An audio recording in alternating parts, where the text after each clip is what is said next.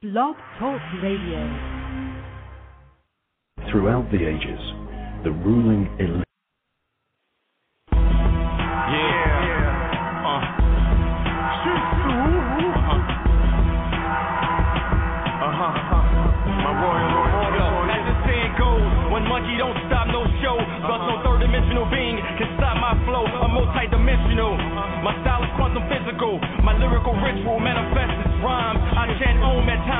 One with the mind. Let it be known, my tone is the new paradigm.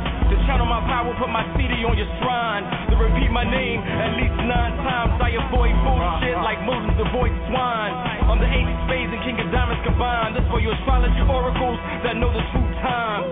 Supreme divine, changing water to wine. No more other shit like the return of the mothership, Nibiru. Immortals, I'll never fear you. I can't even hear you. Your frequency is too low. You couldn't feel me if I was near you. You're vibrating too slow. I study you whack back cats like I study plots in the movie. Uh, you actor rappers just don't move me. Got my people fucked up, worshiping clowns like Gucci. Rick Ross and cheesy. Shit is so sleazy. It's cheesy. Hold up, does my ears deceive me? I heard somebody say the best rapper was Weezy. Please, G, none of your MCs can see me. Never. How can you battle the voice of invisibility? I moon rise. A lyrical deity. The manifestation of that dark matter energy. A high priest of the Houthi, the message of Mercury. Warrior of Mars. My words that cause mental scars. That communicate my tongue, obliterate wars. Fuck your man-made laws. I awaken souls on tours. Netherian, Syrian, Atlantic, Hemite more. A royal immortal, one of the magi of the serpent order. Voice of the source, it's chief flowing water.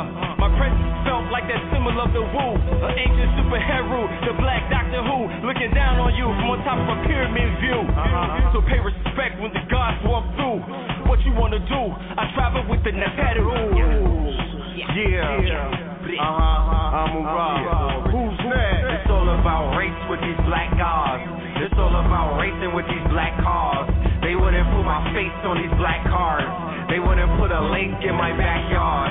They wouldn't give us diplomatic status in a conscious community, which would only mean we will kill you with impunity, would only mean we will kill you for the mutiny, which would only mean we could kill you for your coonery. I appear tall cause I'm standing on the shoulders of the giants, molars of the science. When I heat up in the course, I'm colder than Brian. My soul is older than tyrant. Who rule the kingdom balance in the codes of compliance with the codes of defiance. We're from 85er lifestyle, off in the lard. Bloods in the crib, we was walking the yard. Not a red pill crib walking with God. You are now talking to God. Devils in a red dress are stalking the God. In my charts, I got New York in my cards. Planets in Atlantis and Brooklyn overlooking Central Booking. The central mentals got my mentals cooking. So go water, potions is morphine. Ocean 14, America's empire, know the ledge, blowing bread. And ever since the merger, we've been living like the Prince of Persia. The palace like Houston, Atlanta, Vegas. Let's not forget the Dallas Knights. See biscuits on my arm. Let's not forget the Dallas Knights. Run away from parasites. Run away from poverty's paradise. On the midnight train to Georgia. No Gladys Knight. No Waka Flocka flames, no Laffy Cafe, no cafe. All you get is pills from the red, the anti Soho, counterpoint, tell pro flow, sending out chills to the feds. Fuck a label deal, they giving up mills for a head. We focus on the bigger picture, like world conquest. While you niggas is focused on dancing contests, direct results of Francis conquest. The earth is shaking, the pillars is weak. This is spoken revelation, the killers is me. Niggas falling up, they swear about a million a week. The chillers is weak, we still in the streets. Other than that, niggas chill in the suite. Presidential top floor, chanting down Babylon with the chop saws. Black pussy seminal, black books built up with generals, underworld criminals. So putting in the work is so, so minimal. Frontline soldiers, never no subliminals. Alchemists engaged in war. It's sometimes mineral, sometimes genetic, sometimes chemical. Uh-huh. Chill. Sitting at a bus stop awaiting the 2012 11 11 is the portal. I'm at the helm of comets inside of space. Feel that I'm out of place. What I speak in common as I vanish without a trace and go within myself. That's where answers to questions lie. Keep it all fluorescent as I strengthen my inner eye. Feeding my violent flames, aligning my border seas. Hip hop was original, all I see now is forgery. Back in ancient Kemet, they studied the mystic art. The main lesson taught was operate from the heart. Uh, imagine a sacred kingdom of elders that came before to pass it on to those masses of masses, omnivores, they eating up anything. Time for a fast, yo, my hands are wool, huh? my feet is a brass. The crystals that resonate, cause life forever lasts. Multidimensional, and with that I conclude the class. Teach scribe of all laws, that's the secret. It goes three states, it takes seven lifetimes to reach it. In this space of time, I write rhymes, they try to preach it. The example, apple, or essence for what's needed. Y'all just believe it, but see me what I receive gets translated to actual action, action like telekinesis. I'm at my free, at my office. Half of the glass.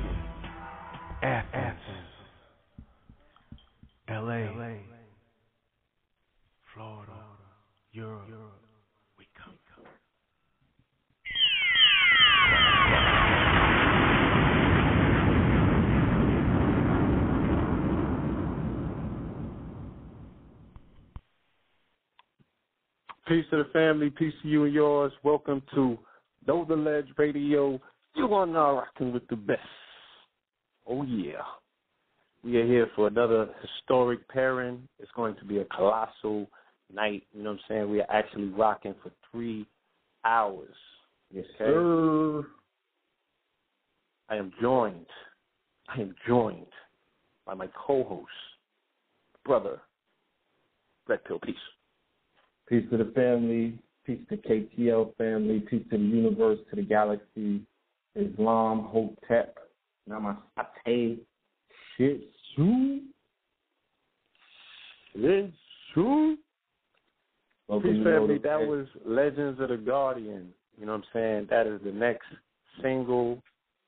You feel me? I'm actually, I'm going to keep it funky and drop the Z-Share link in the chat room right now. You know what I'm saying? We do not want to starve the family of this one. You, know what I'm saying? So, yeah, um, they said it Reptile sound sound muffled. here on the uh on the headphones and what have you.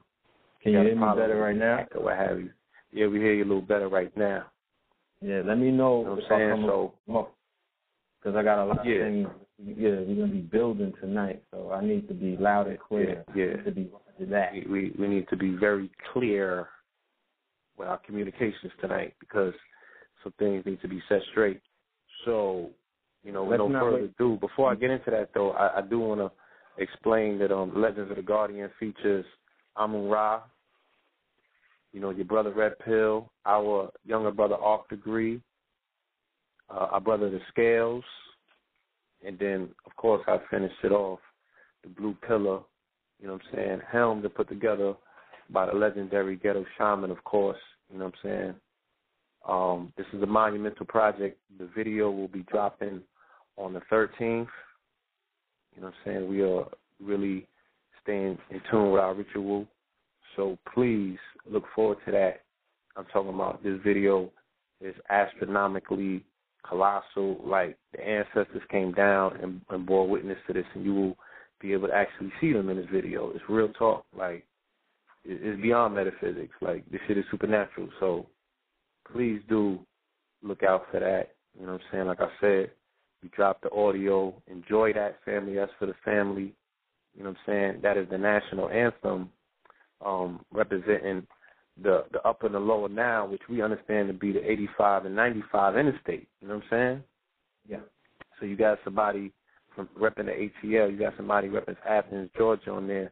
You got the brother Scales representing Flint, Michigan. Of course, you got us representing Brooklyn, Harlem, and the Bronx. You know what I'm saying? And um, it's just colossal, man. You know what I mean? Brothers about to go on tour and all that in Europe, so it's major, major, major things taking place. And you know, with the good comes the bad. But it's all celestial at the end of the day. You feel me? Yeah. So um yeah, and the, and the track's produced by our brother R Will out of the Bermuda Triangle, you know what I'm saying, a fire triangle. And um that's nation building, you know what I'm saying? That's representing all corners of the continental United States and that's definitely what we're gonna be speaking about with our esteemed guests tonight, you know what I'm saying? This whole aspect of really putting together this national movement and really putting a face and an identity to Moors Yes. and the Moorish National Mm. Divine Movement. Bar none. Yes.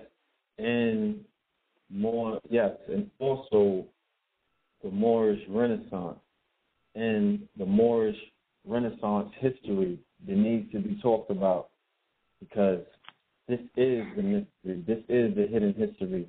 This is information that's not talked about in these lodges. They're not talked about in many of these organizations. They're not talking. This is not talked about in the streets. This is not talked about in the schools. Shout out to Sister Tahira. I did a presentation at a um, junior high school today. Earlier today, I brought my little man with me, Amir. You know what I'm saying? We both turned it out. You know what I mean? I talked to them about hip hop. So it was a um, a condensed version of Fear of a Black Planet. You know what I mean? And they was eating it up. They were loving it. And I was actually blown away by the wisdom that the babies, the, the wisdom that comes out of the mouth of babes. They're so innocent, and yet they still have so many questions. So, Oh yeah, they want to know. They're very inquisitive. Yeah, and shout out make it to the brother business. Philip Muhammad. Okay. Yeah. Shout out to Philip A. Muhammad. Shout out to Hakeem Green, Channel Live. Shout out to Young Guru, Jay Z engineer, who was on the panel yesterday. Shout out to NY Oil. Salute to Supernova Slum. Salute to Beautiful Sea Asia. Salute Salute. To all of the people that showed up yesterday in Newark for the Stop the Violence Hip Hop Call to Action panel discussion. Salute Black Dot. My bad. Oh, know of what I'm saying? course, brother Black get, Dot, uh, when we Salute get the when we Dot. get the video for this, everybody who was interested in the hip hop universe, everyone who was a part of this, which which is everyone, um, everyone is who who is interested in saving their ba- the babies from these from the gang violence from these streets, everyone who is interested in uplifting themselves with some knowledge, you must. What was the brother's name who uh the, the Panther who was there and the other brother, if you got the the names, the brother that was a prisoner before, now he's a doctor. Um, this particular brother works right out of Medgar Evers College right here in Brooklyn. I'm gonna drop his name in a second. The uh the the Panther, I didn't quite get his name. You know what I'm saying? But we will be getting him on the show because he's bringing a very important message, and that's why all of this talk, gossip, and distraction is going on. Nobody's dealing with preparation for survival. You know what I'm saying? What if the lights go out tomorrow? You know what I mean? If you can't play no DVDs, it's not even gonna matter at the end of the day. So what Yeah. about preparation? You know what I'm saying this thing is getting stupid real for people to be engaged in so much nonsense and be giving their time and energy to that. So he kept it extra funky. We have to get him on the show because people need a wake up call. You know what I'm saying? Um, Early. The brother's name is Divine Pryor. He's a PhD. He earned his PhD while he was behind the wall incarcerated. You know what I'm saying? And the other brother we talking about is a historic his panther. Last night with me with the information and the way that he dropped it. You know what I'm saying? Oh, he's he He he, lined it he, up. he dropped some exquisite information, and the way he put it together was wonderful. I mean, when it comes to to to our melanated brothers and sisters, man, there's never like a a, a lack of savviness.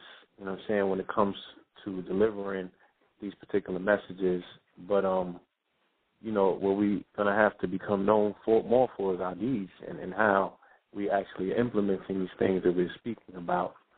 And um, you know, that's pretty much what the call to action was about yesterday, like getting hands on.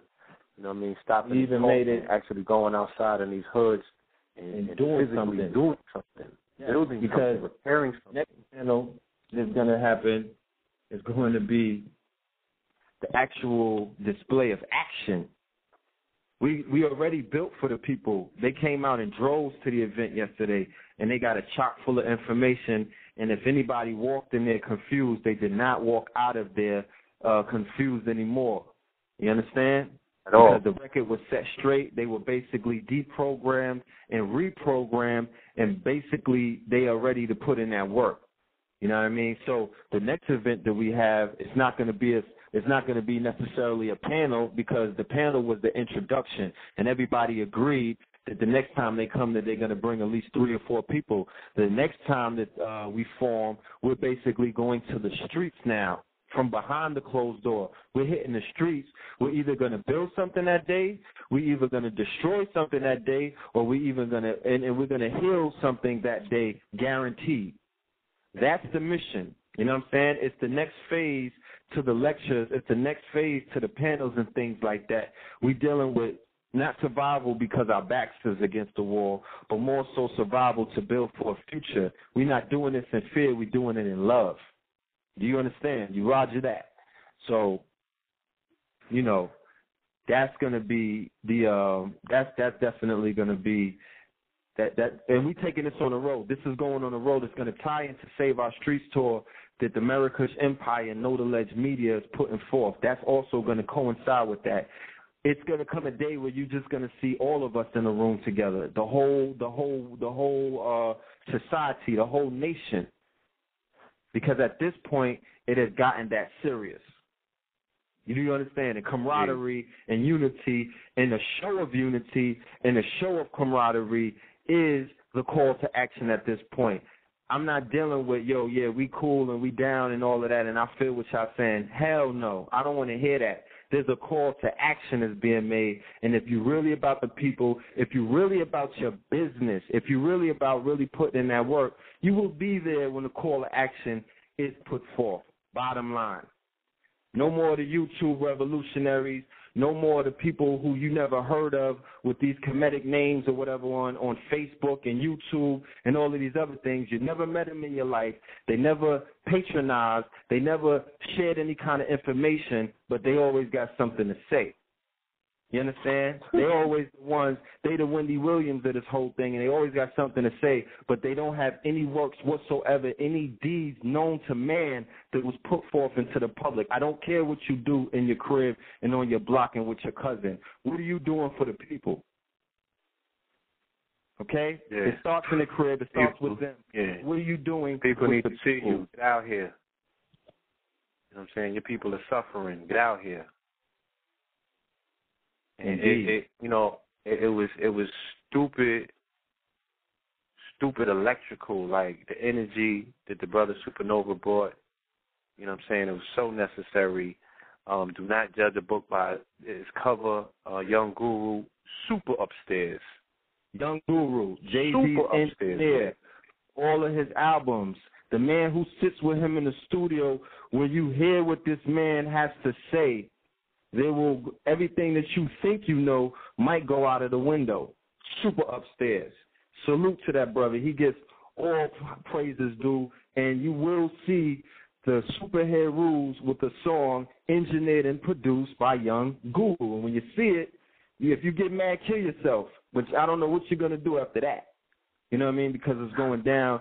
The brother's main message to everybody is this has been this is time to do everything that you are doing independently.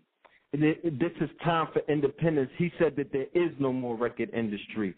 Anything that you Yeah. are doing Right. at this point with the power of the internet, with this tool that we have in our hands that we are supposed to be using to uplift ourselves and get ourselves into the next dimension, into into abundance, into prosperity. This tool right here that could be used as a weapon.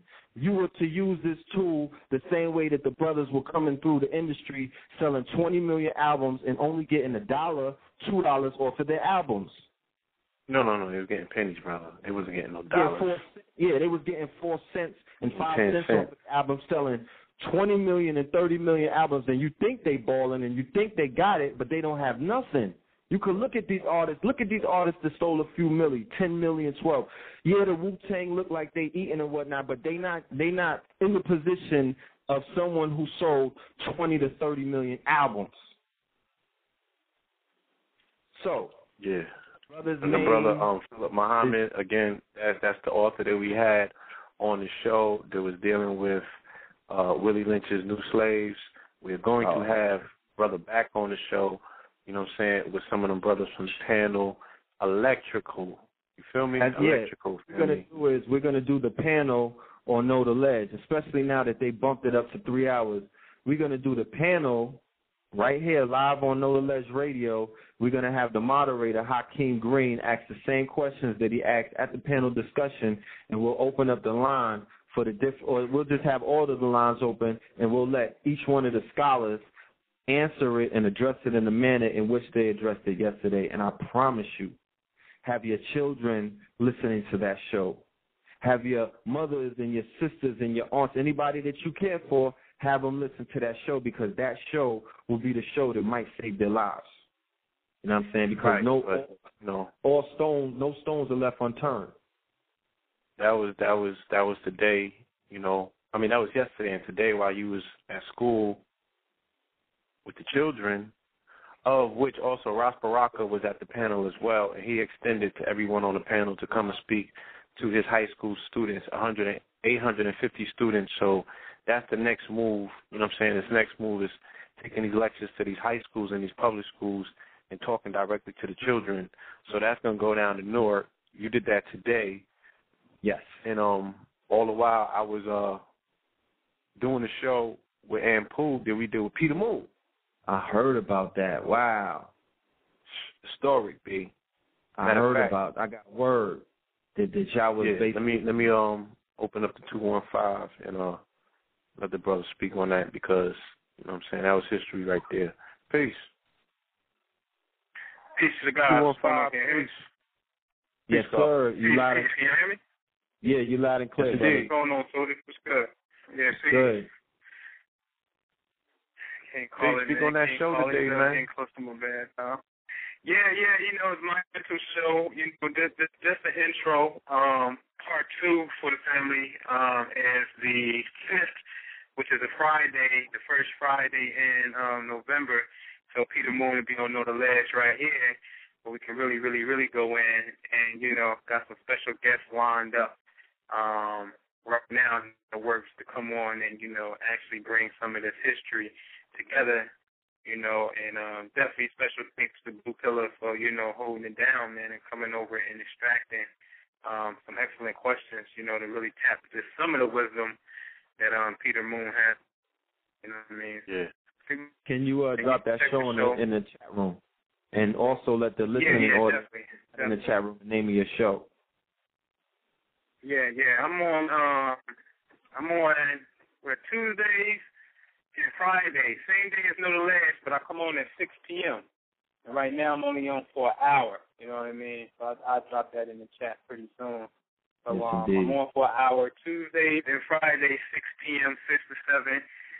You know, Tuesdays is the day I pretty much go in on the astro tip and then, you know, on Fridays I'll open it up a little bit with a guest and really astro, but you know, just bring a little different flavor on Fridays, a little bit to it. You know what I mean? So that's every Tuesday and Fridays right now. You know? Yeah, so I definitely want to um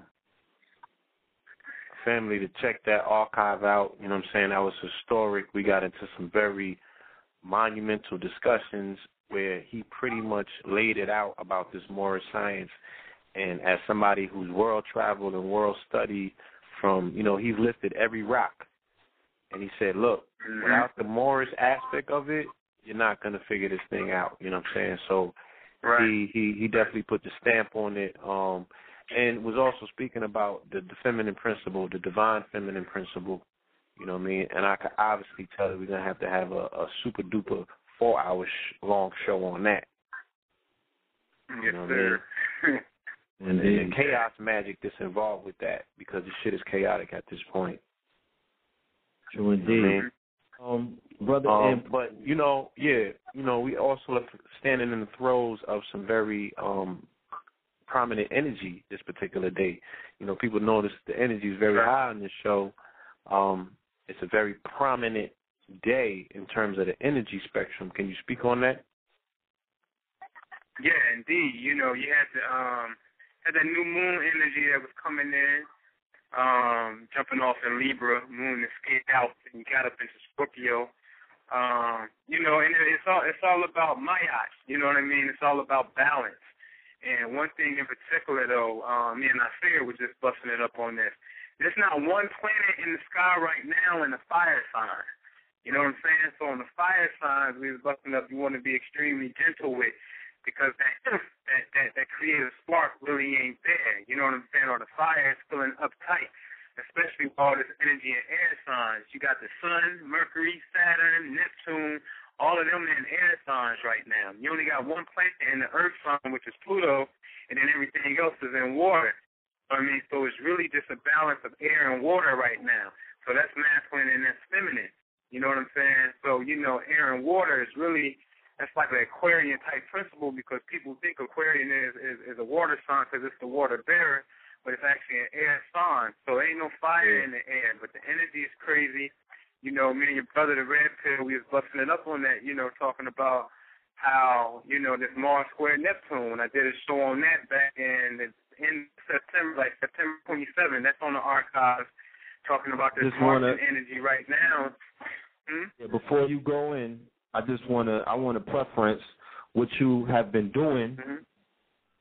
and for the family has that has been listening, they're aware of the monumental work that you've been doing, and the accuracy in which your predictions have come true. In the middle of the war, you were one of the most basically on the chessboard of life right now. You were one of the most coveted pieces for the work that you're doing because you give up the war report the way it needs to be reported. You have allowed me to absorb, sit back, and basically chart out everything that has come forth in the past few months. And without that information, basically, I don't know how I was I would be able to move through this chessboard that we're moving through because this is the chessboard that we're playing. People, don't get it twisted. This is Clash of the Titans. This is the gods and the way that they move. So the way that we're moving, we always face opposition from those who choose to be the opposing forces. It's their choices. This is something that they decide to do.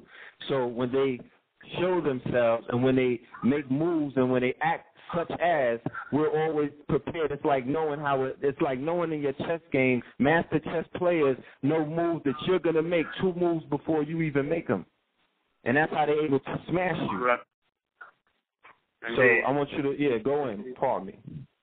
Indeed, indeed. Yeah, no, I mean, I thank you for that, you know, because that's very much needed in this day and time as I'm going to get opposition and critics.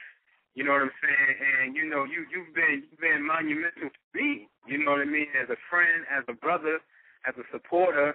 You know what I mean? In, in this cause and whatnot. And you know, I, like I said, you know, I'm I'm gonna keep it real.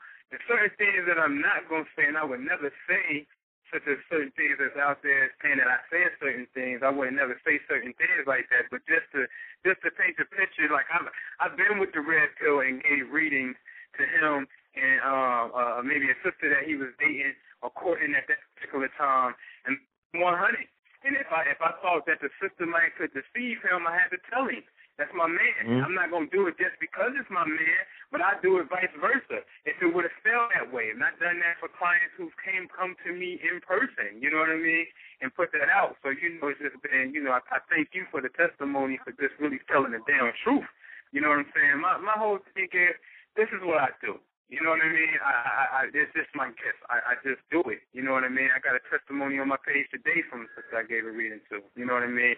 Um, but you like know, I the, told the you though. you know, we, we Hold on, I'm Mhm. sorry to cut you, but me and No, my ahead, brother, me and my brother in the '80s were privy to one of the most monumental trials that have it's in the history books, but you know a lot of people have not read about the history of it, and that's the trial of Dr. Sebi versus the Supreme Court of New York, and Alfredo Bowman versus the Supreme Court of New York. I'm sure especially for the Moors and especially for individuals who know how to surf through the court system, you could find that case.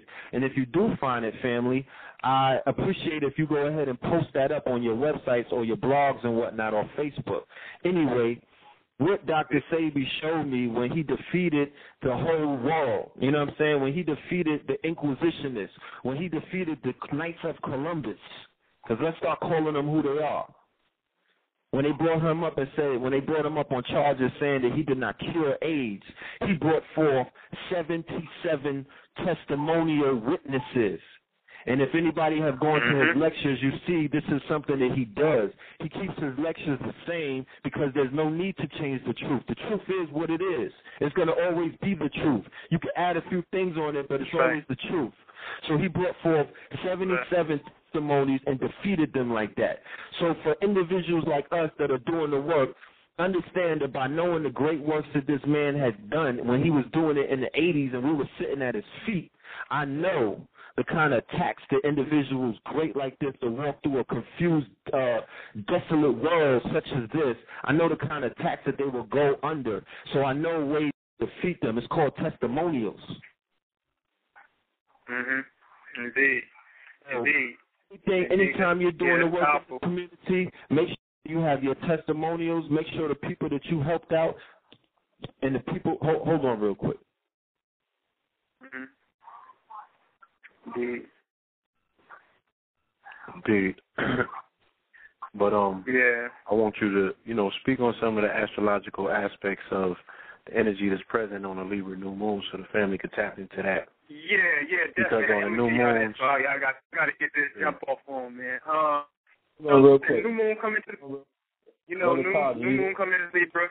Um, wants you wants you to balance out things in your life. Like I always say, um, go to astro.com, pull up a chart, man. This stuff is so easy. I'm telling you, I I ain't gonna say I can't make my jump until I give it to enough people so I can move on to the next. Like I was busting up with the blue pillar. There's so much more to this that I don't even get into. You know, the world like okay, today Friday, Friday is Venus, Venus somewhere green. That's a common standard, but it may not be Venus for you. So how can you identify that? There are four different elements in creation that we're dealing with here, and then out of those four elements, there are certain vibrations or frequencies in which somebody's going to a particular energy in your life. Guarantee on the spot every time. So you deal with that, there goes this 14, that's 13 times 4, there goes your 42. It ain't got nothing to do with Maya in that aspect. It got something to do with frequencies. So it's a whole nother level of energy that I got to get into, but I can't even get into that. Properly pass the torch to somebody like, take this, run with it. But anyway, new moon in Libra balancing things out. What I'm most important, uh, what I'm really concerned about is when I launched the show on the 27th, talking about Mars square Scorpio, I mean Mars squares Neptune, of course Mars being in Scorpio, Scorpio is about power, and it's about it could be about secrets and people who power or wanted to taste the power or wanted to get at the Scorpions will come out at this particular time as Mars hits Scorpio. But then, like I said, and now check it out. I said this on the 27th. When I gave this Mars squares Neptune energy, it started tomorrow but in all actuality, it hits today because it's 16 degrees. Mars is like approximately 16 degrees Scorpio, picking up a 10 degree orb from 26 degrees uh, Neptune over in Aquarius. That's a square. So here it is that, you know, I know what's going on behind the scenes with the family and some things that's coming out all over it. My main point is be careful on what you indulge in especially when it comes to sex, because like Nina Samaya was busting us, she showed you how this could be a time when you can catch a disease sexually. At the same time, too, if you had an issue with somebody, you know what I'm saying, this is the time that you may think that this person is actually talking about you.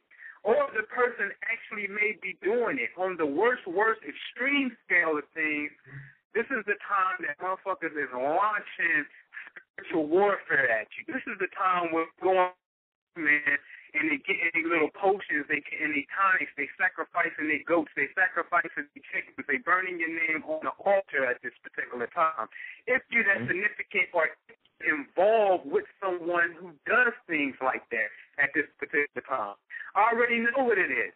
You see what I'm saying? So I'm telling you, in my camp, we already know, and the shit just be manifesting like clockwork every single time the true form of this energy, and I'm gonna get into it on Tuesday night at six o'clock on my show. Again, blogtalkradio.com slash Ample Astrology. I'm gonna get into content, and I'm gonna show you how to identify how you were wounded in the past life and how to deal with that shit in this lifetime. So anybody that's listening, call in. Call in with your chart, but get your chart from Astro can call in, I can throw it up, and we be looking at the same. I'm gonna show fix you your, I show my son how. You know what I'm saying? Hold on, fix your so, phone because you you you, you bending the wires. Can you hear me? yeah, I hear you better. Hold on, sure, uh, yeah, brother Taj, are you with us? Brother Taj, are you on the line with us? All right, go ahead. What, what yeah, you know, so you know, I'm a, you know, I'm, a, yeah, I'm, a, I'm gonna show that. Hold on. Um, I'm gonna show that on Tuesday how to identify this wound in the past. Like most importantly, Neptune is in the sky right now in conjunction with this asteroid that shows you how you was wounded. It's a spiritual healing that needs to take place. But when we say spiritual, we be getting damn spooky and we don't know the proper application of spirituality. And I'm gonna say that you really probably want to get at the brother polite and really start looking at some things far as making just showing you a detailed format on how to tap into the spirit realm and make things manifest in the physical. You see what I'm saying? Because sometimes we speak spiritual, we just get spooked out and we're dealing with an unseen principle, and that's not necessarily true when you're dealing with spirituality because it's as above, so below. But I'm gonna say this more than I'm gonna let y'all get this great show um, underway that this game here can manifest as mathematics. It's either right or it's wrong or it's positive or negative when you're dealing in the polarity aspect. We can either go left or we can go right. I'm telling you, I dropped a mm-hmm. video uh, early last month on Brother Filthmore, the Red Pill page, right? And it was called Rusty Locks. Everybody check that out on YouTube. It's called Rusty Locks. And at the end, like 9 minutes and 33 seconds, I showed a picture of Barack Obama swearing in Eric Holder right? And at, at the same time, I'll say, what is the link? Because under that, I had a picture of Malachi York and I had a picture of Mumia. Now, unbeknownst to me at the time, and to Polite told me, he said, brother, I know you're working with something because Malachi York told us to put a postcard in, of um Eric Holder inside all of his spots, all of the lodges and stores and whatnot. I said, word, that's yeah. what's up because he's the key.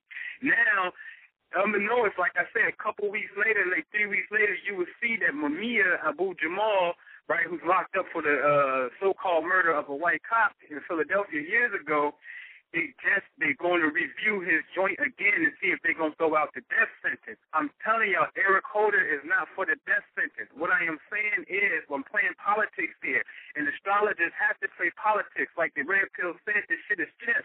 The bishop who see the angle, who sees spirituality, he's next to the king and queens on the board. You dig? Like I said, one of my teachers in this class, she don't take private consultations no more. She's working with the Tea Party right now. So the she is she's basically showing she's doing the astrologics on how to get the Tea Party in this. I'm saying this. There's another prophecy that's basically been fulfilled by showing the particular energy dealing with Eric Holder and Mumia. And now that law comes about like, okay, we about to go ahead and review this again. I called that shit in advance. That's real story. What I'm saying is, and this is my challenge to Taj, all right? My challenge to Taj, my challenge to Ali Muhammad, my challenge to Cheyenne, like I gave it back then a couple years ago. My challenge is this to the Moorish American Party we're so thorough at what we do collectively that I'm telling you that if we play this shit correctly, and hear me close, damn it, if we play it correctly, you can get Obama and Holder to switch from the Democratic Party to the Moorish American Party. What's fucking with that? Cordova Moss coming up, his wife going to Spain. I said, and I can prove, and the blue pill has proven, because he has to bring out the Hussein inside of him to become complete. Damn it, if we oh, play our hands correctly, we can get him to drop the Democratic Party and jump on the damn Moorish American Party. What's fucking with that? I got the astrologic, and I can show you who can do the litigation on what. I just haven't presented it. Nobody, and I'm gonna put this disclaimer out there. Nobody has stepped up to the challenge. And you got these little niggas walking around. And Pooh don't know what he's doing. And Pooh did this. Then they step up and I'm gonna show you. And I'll smoke you in astrology. Straight up smoke you. I'm telling you. My point is, I put out the Cosmic Art Award to organizations. Black Panther Party, Black Power Cartel, uh, the RBG, the Nation of Islam, Nation of Gods and Earth, uh, Ali and ISIS, the Moorish American Party, to challenge me on the sense of show me that I don't know what I'm talking about, how government use astrologics. That's a fact. Since we know that's a fact, right. it's really no need for an argument because it ain't an argument. Let's get our shit together and let's go ahead and make these moves. We don't have to do it and we can just go ahead and we can suffer and we, you know, it's going to play out how it play out. But Indeed. don't say that it's destiny because man creates his own destiny. Man do what thy will. That's the yes. law, and I'll leave it at that, man. As a matter of fact, this is a three-hour show. There is still stuff that we need to build on. It's still stuff that we need to address and talk about. So, being that it's a three-hour show mm-hmm. and being that it's archived, what we're going to do is we're going to let this powerful, monumental show commence you know what I'm saying? We're going to get our our speakers on, and we're going to deal with this information, this profound uh, information that we have, and we're also going to address any concerns that the community might have, and we're also going to clear up any misunderstandings and any miscommunications out to the goddess Alexis Tyler. You know what I'm saying? So we're going to deal with that at the end of the show. So shout out to her. But in the meantime, we're going to go ahead and get our brother Cheyenne on the line. I believe that he's on the line, and I'm going to go and pull brother uh, Taj Tariq on, and we're going to get this because today is on Monday. If I'm correct, is that the day that they uh, have designated for this day? Yes, indeed. Okay. Yes, indeed. Well, the day after the 1010 portal day, yes. they get, they've given it to this uh, cocksucker, excuse me, family. We're going to show through this demonstration tonight empirical proof that some may have heard and that some may have never heard before who this man Christopher Columbus is, the significance and importance into who this man is, the damage that this man has done on a worldwide, global scale ever since he set sail in 1492 and we're going to tie it in and show you a you know when they say take your correct shot and make sure that you hit him right in the head we're going to we're going to draw a bullseye on the person's head yeah. that you could take a direct shot off and the head off. We're going to identify the head of the snake tonight. If you really want to get busy, if you really want to be about it, if you really want to, if you really want to enter into this realm of right knowledge, so you can see this world for what it is. We dedicate ourselves to disseminating this information. This is going to be a pill that some people can't swallow, and this is going to be a pill that many can. So prepare yourselves. Get your pens and your papers out. You know what I mean? And if you don't have, if you're on the road and whatnot, and you can't do that, download it, archive it, pause it, and um and study this information. That's all I could say. All right. But um, let me go ahead to open up this 718 line. Let me see. The, the, the call log is off the chain. All right, 718552. Peace. Islam, Islam, what's going on? All right. Islam. Peace, brother. What's the deal? Everything. Ever since the merger. Yeah, yeah, that was that, uh, that was some great music in the opener. I'm, you know, I'm gonna have to utilize that in my opener. You know, definitely. Oh, absolutely. Feeling that. Absolutely. Uh, throw that, throw that, throw the link in um, chat again for the uh, to download it. I'm gonna go ahead and contact the brother, you brothers build, and I'll be right back. Yes, indeed. Peace, God. Peace, peace. Peace. I'm getting a lot of emails about that show you did last Friday, man. That was monumental. Oh yeah, yeah. I, I mean, you know, I just, I just had to tell it the way it happened. You know what I mean? Uh, because up to that point, you know, uh, uh, that's something I always, you know, like I said then, I always, you know, thought about it, always wrestled with it, with it in my mind. But, you know, that night you pointed it out to me, it, it was what it was. I had to say hands down, definitely. Right, and for the family that's not familiar, we're talking about uh, the light ship, the mothership, and it also figures into this conversation because my brother told me there was an account that um Christopher Columbus or Christopher Columbus or whatever the hell his goddamn name is, he actually said that there was a light ship following them on their journey over here. Oh, absolutely, Have you ever heard that? absolutely. Um, it was uh, it was a brother Noble Sharu. He had posted it in the chat. It was uh, you can find it on Secret Space, and you can YouTube that.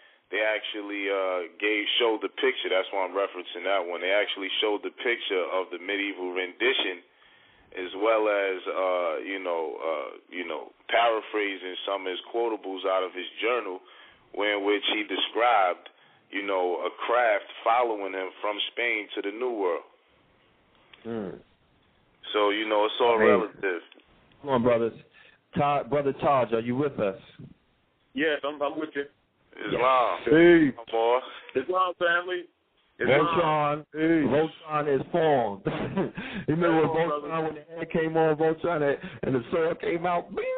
Oh yeah. Right, we everything is good. We good money because the chat rooms are filled. The uh, call log is filled up uh, for the family that's trying to call in. Uh, I just I, I, I recommend that you log in. You know what I'm saying? But uh, let's get it popping. Let's go.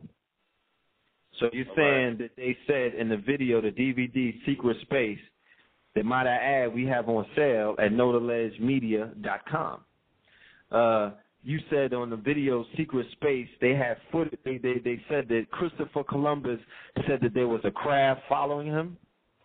Oh, indeed, indeed. He gave an account of, you know, uh, some kind of some kind of sh- lighting ship was following him, you know, uh, as he traversed the Atlantic to get over here. So, you know, if you, if some, you know, if anyone does a little bit more digging into the archives of his journals, I actually, uh, I actually found it, and uh, I'm going to be presenting it at our web show, the Moorish Renaissance. But uh, yeah, it's an actual account, sort of detail as well of a craft, some kind of craft following him, and they put, they placed it in where they showed other medieval art and literature describing, you know, these same type of occurrences. Yes, that's true. Powerful. Definitely. How are you uh, doing this evening, uh, esteemed elder, brother Taj, Tariq, Bey, It's not good, bro. Islam? Um, Peace. I'm good to hear hear Brother Cheyenne Drop the wisdom. Yes, that's true. And there's a Oh, lot of what's other going on, details. Elder? Islam. Yeah, Islam, good brother. How you feeling, brother? Pretty All good. right.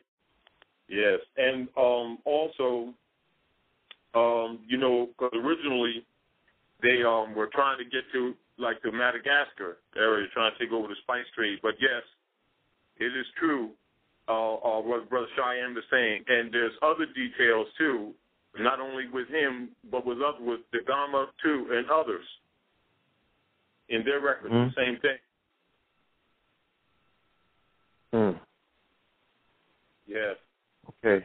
but they hide that they hide that part of the history so that people um, would not recognize that actually advanced technology is ancient.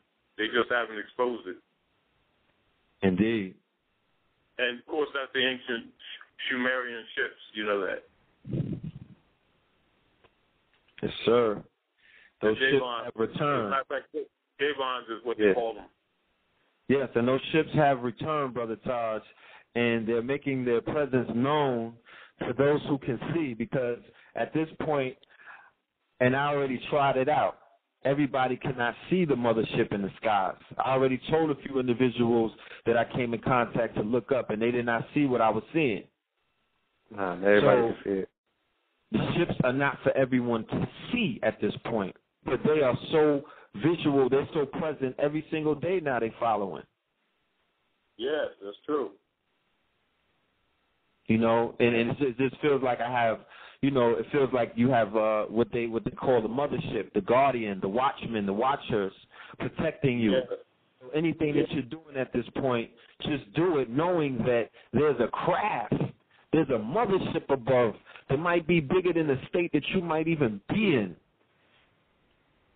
They can You know, one of the things I wanted to say quickly as well is, you know, uh, the reality and the aspect of it's something I touched on last Friday was the is the fact that you know the Earth is the mothership and the solar system is a fleet of ships. The galaxy is an armada of ships.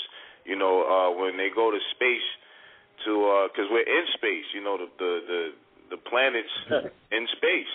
Right. And when they go Absolutely. through outer space, they, you know, they actually practice in the waters. You know what I mean? So it's it's just quite interesting that maritime or maritime law still applies, uh, even when we're looking at the, you know, the outer dimensions of things. Uh, when we really bring it close and relative to, you know, our exact existence, because we should, whether we're wherever we're at, we're dealing with the same principles. And you know that principle is just real interesting when it coincides with uh, Columbus and his, uh, you know, him embarking on this uh, this actual, you know, voyage. Because what a lot of people don't realize is it was up until 1491 where they had the Battle of Granada, and if people don't really understand, at that particular time, Granada was your your Luxor or your your Karnak, you know, or your Washington D.C. You know, that was the capital of the, you know, at one point in time to the Moorish Empire because it was a center, epicenter from for for various different, you know, cultures that spawned from the Moors, pretty much. And we, we're going to get into a lot of the um, evidence and the different things definitely a little bit later. But I just wanted to put that out there that wherever, whatever paradigm we're dealing with, we're still dealing with the same principles that you know the Moors pretty much pioneered and founded. Yeah. All right, let's. Uh, I'm sorry. I wanna. I wanna start. I wanna jump right into this.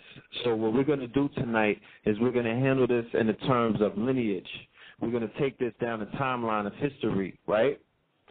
So what I want to get in in the beginning to clear everybody's minds and to paint pictures uh, in in the in the, in the um, listeners' minds. I want them to understand what the Inquisition was what was its inception? Where did it where did it come out of? And what was its uh, detrimental um, effects on society? Yeah. I'll let the If, elder uh, comment on that you one begin first. with that, yeah. Go ahead.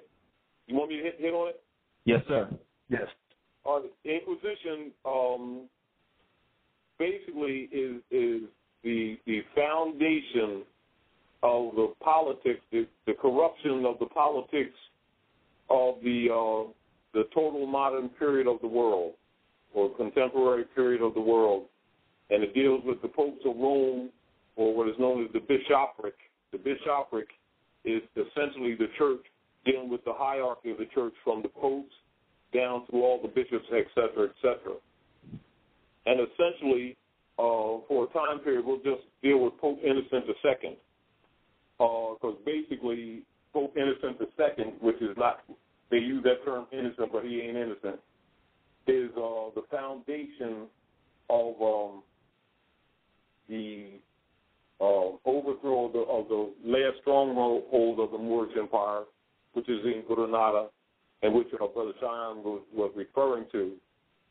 Now we must also look at the agreement that was later made uh, from a from um, a um, chronological activity with the um, the deals that the uh, English made with the popes of Rome in say about, I think it was about twelve thirteen with the uh, Treaty of Verona, mm-hmm. and that with the uh, Inquisition is the foundation of uh, the collection arm for the popes of Rome, which was the Inquisition Revenue Services, which is known today as the Internal Revenue Service. Mm.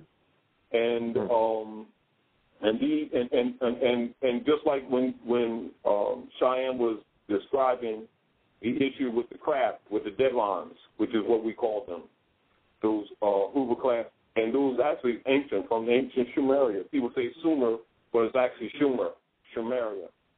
Um, the deal of it, the deal of it is is that we have to kind of look at things three dimensional, whereas as we're looking at things now in history, we usually look at them as like time periods, say like medieval period, um, you know, early um, contemporary history and modern history like that. But, but actually, as it is operative on the ancient principle, you know, everything was looked at um, three dimensional, which means um, we didn't measure time the way we measure time now. And, and um, likewise, with a lot of the craft, the movement of the craft with, with, uh, with how do you say, what they may say, folding the universe, as they say, when they travel long distance, etc. And like Cheyenne said, actually, the Earth is actually a storehouse. Mm-hmm. And of course, we get into the ancient history where, whereas you know the competitions for this storehouse and certain protections that were put in place for us. But one of the things that we must recognize, particularly the, the direct descendants of the ancient Moabite, Canaanite, which is us, is that we're we've been pretty much asleep, and so we've been looking at this whole thing one dimensional. And one of the important roles that the secret societies play is keep those who are ruling focused on the three dimensional sight, meaning that they look at everything on the Trinity principle and they have to be reminded because they're operating still from the physical body, but in order to rule, they still must deal with the ancient sciences. Even though they may be limited, that's the fundamentals of its operations. Now, also, you want to look at um, with that Treaty of Verona and that agreement between the English and the popes of Rome is the foundational slavery. Of course, slavery is a contemporary word, but it's actually forced servitude and peonage. But uh, the peonage that, that basically we suffer from today that we've been calling slavery, which is uh, uh, actually a modern connotative word placed retroactive when actually that word doesn't go back too far in history. Because that actually deals the nationality of the Slovakians who the Red Russians had had conquered, and that's where that term, where the connotative uh, adaptation was um, in the in the uh, linear definitions connotatively was given to the word slavery. And when they re- reconstructed the history, they started writing it retroactive when actually it has no real ancient uh, uh, foundation because actually the ancient is um, peonage and uh, forced servitude. So we want to look at that, and then we want to look at um, uh, when it when it comes up to the Bilderbergers, etc. The usual thing where they talk about the war powers, the um, the straw man, etc. The birth certificate birthing, which re- really has more to do with ships. bottomry, mm-hmm. bottomry um, on how they operate with us. And this is even back to the to uh, the principle of them, um, contrary to the to the knowledge of the people, uh, converting unlawfully the non-trust uh, agreement of the Constitution into an implied trust so that they could pull the crap that they're pulling, creating the straw, and actually acting as as, as ward keepers for us, uh, for the popes of Rome. And so when we look at this thing, when we look at the history, look at the dynamics that we're dealing with now, even with the battles that we're having with their, you know, with they created the um, straw man, etc., you know, the Negro black and color thing, is that we must understand the the, the how do you say the limited remedy we have for unity amongst ourselves with declaring our nationality to to get out from under the the uh, queen, etc. And also understanding that the operations of the Inquisition is actually to destroy the matriarchy of the ancient of the ancient world. And so what we have actually is a patriarchal system, which is which is the papacy of Rome, overthrowing the Asiatic African systems, which is matriarchy, and it, and it doesn't. You don't look at it from the perspective of you know, male and female competition the way we look at it uh, in this culture, but it actually has to do more with the uh, fundamental workings of nature.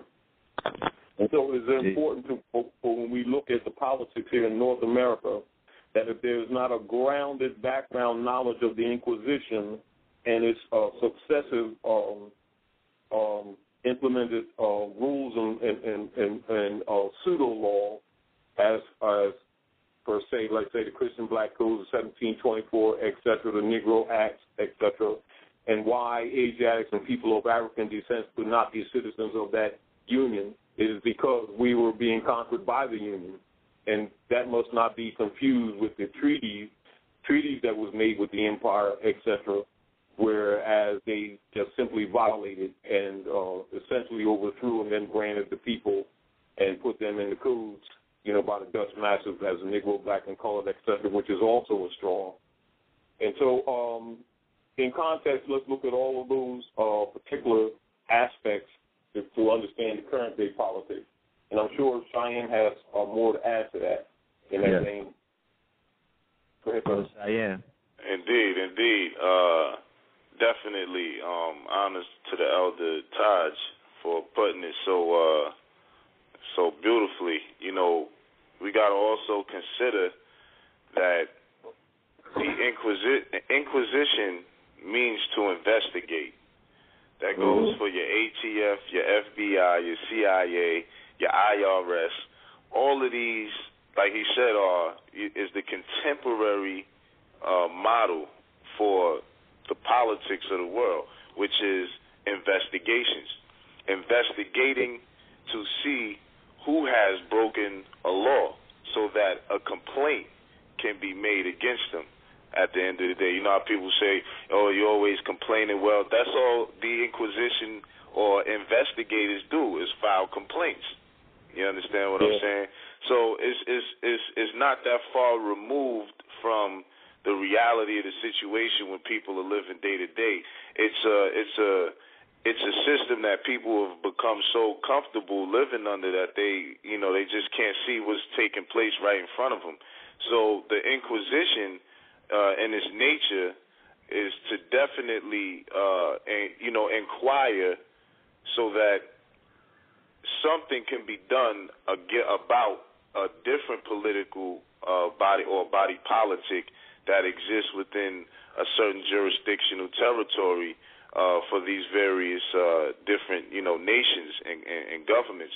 One thing to take into consideration is the Treaty of Westphalia, because this is when the popes of Rome, you know, the heads of Rome, and the Christian princes and, and kings and queens got together and decided they were going to create the model of the nation state so that people would be uh, under a corporate government, so to speak, and and less of uh, a de jure, uh, you know, kingdom lineage type of government. You see what I'm saying? So the Inquisition yeah. brought upon uh, the final blow, so to speak, to the actual Moorish Empire as a unified stronghold in Spain, because what took place during the Inquisition because there were different agreements made because there were so many different wars that were fought. So by the time you get to 1491, you start to see a withering away of various different Moorish strongholds throughout Europe uh, in general. And when you take that into consideration and you look at the success of the Inquisition, the success of the Inquisition led to Christopher Columbus taking a voyage here. Remember, Christopher Columbus was a mercenary. You know, and this is why the Knights of Columbus is named after him because he was an actual missionary. It's the same thing as if someone worked for Blackwater or they worked for, you know, well, they don't even call it Blackwater no more. They stole an Olmec name. They call it uh, Z, X-E. Uh, we know it's XI, but the, the vowels are interchangeable, so on and so forth. But it's the same exact thing as uh, what the equivalent to what you know someone working for a private military corporation today would do. You know, so that's who Christopher Columbus was. So what a lot of people haven't taken into consideration is when you actually read, and I'm gonna I'm gonna give you all just a, a brief a brief read on it. Um, this is a brief read on the the privileges and prerogatives granted by their Catholic Majesties to Christopher Columbus on 1492. The whole hold on, point. hold on. I don't, I don't want to. I don't want to cut your wisdom. We're gonna get to that when we get on Christopher. hmm I wanna, I wanna stay with the Inquisition thing and cover that whole thing. True D, true D. We're gonna Well, I that mean, Christopher the thing. the nature, what, what, to sum it up from my end, the nature of what the Inquisition is and was, and it still is today, is the nature of investigation. That's the technical application of what the Inquisition did, because they primarily inquired to see if more Moors were breaking the treaties. I, I understood somebody also put up there that they were trying to persecute Moors and uh, w- uh, witches. And if anyone is familiar with uh, Wiccan, and you know when you brought up the Tea Party, you know Chris Christine O'Donnell, you know, supposed to be a Wiccan. The main thing is that they they rock with the Seal of Solomon, the five point star. So Mhm. you know that that that's Moorish science in its application. Yeah. Period. And some of the texts that they use, like the Grimoire and so on and so forth, and the Necronomicon, which also came out of you know Sumer. Uh, Mhm. Those particular things were Moorish tools and Moorish, you know, uh, uh, applications. So the Inquisition primarily seeked to uproot that particular authority by saying it was against the church. I want to read. Oh, Yeah, you can go. My bad. Now I want to add on to your bill and read from the book. This for the uh, family is called Dogs of God. The title of the book is Dogs of God. Columbus, the Inquisition and the Defeat of the Moors. The author of the book is James Reston Jr. I'll, I'll drop the uh, that information in the chat. This is a must-have. During the horror of the Black Death, one Nicholas Eymerich was made a cardinal and appointed Grand Inquisitor, Inquisitor of Aragon. That's in Spain. In 1376, he would publish the famous Guide to Inquisitors, which was to become the standard manual for the next several centuries. In it, Eymerich codified explicit instructions to his inquisitors for proceeding against suspect worshippers.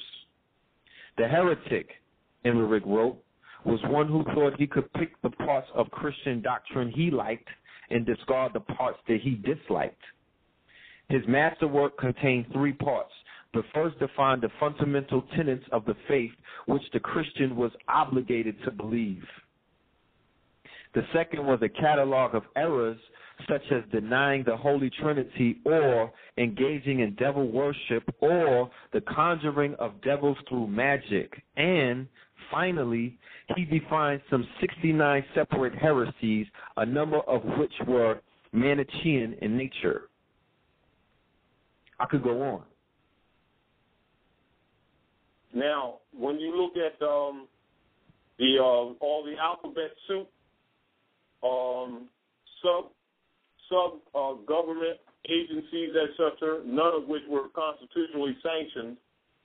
Um, you must look at uh, the authority of the Inquisitor General, which, of course, you know, takes the uh, the position of the Jesuits, and of course the executor. As the brother was talking about the uh, Knights of Columbus, the Knights of Columbus is the collection arm for the Grand Protectors of the Christian Creed, which is a branch arm arm of of, of um, soldiers that actually work for the Vatican, and the Grand Protectors of the Christian Creed. The short name for them is the Ku Klux Klan. Knights of yeah, Uh, Knights of Columbus. The um, Knights of Columbus is the, is the economic collection arm for them. The Daughters of the DAR, the Daughters of American Revolution, is a matriarchal system of European females, which is a patriarchal system, and they have pretty much preserved uh, much of the the, the uh, civic science or science of government. And as a matter of fact, the um, the citizenship manual that's issued to anyone that comes in within the jurisdiction of the Inquisitions operating in, in North America, i.e., the U.S. democracy corporations, uh, is issued by the DAR Association. Indeed. And then the um, the operative the operative arm for the colorable court, of course, is issued by the uh, bar the the um, the lawyers union, which is the barristers association, which is really under the communist union. Um, and also when people when uh, judges try to impose lawyers on people, people should ask them any anyway what association does the barristers association that they're representing to them what other association are they connected to, and then ask them in in the discovery or ask them in the disclosure are are are they associates or are they subordinated to the communist union? Because in fact they are. Yes, and you're allowed to ask that question. Huh? I'm letting you're allowed. The people are allowed to ask these questions. You won't get in. Yes, you know, you can always just for question your. Yeah. Because This is- you know that judges are always trying to put lawyers on people in order to claim jurisdiction over them. And this is this is why they was upset with, with Cheyenne when he when when he wouldn't give them jurisdiction when when he was in court. Exactly.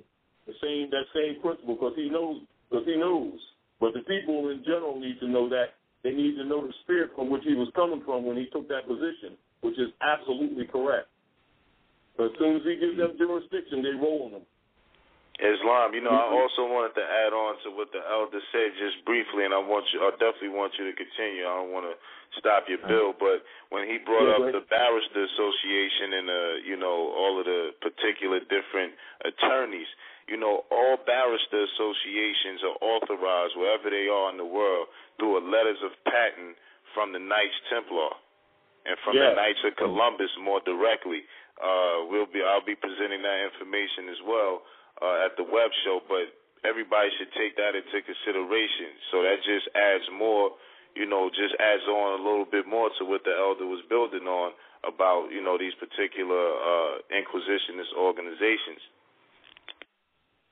And and that's how you know. I, and I think another thing that people need to recognize. I think a lot of times they keep looking at the Inquisition as being just back into the 12s on up.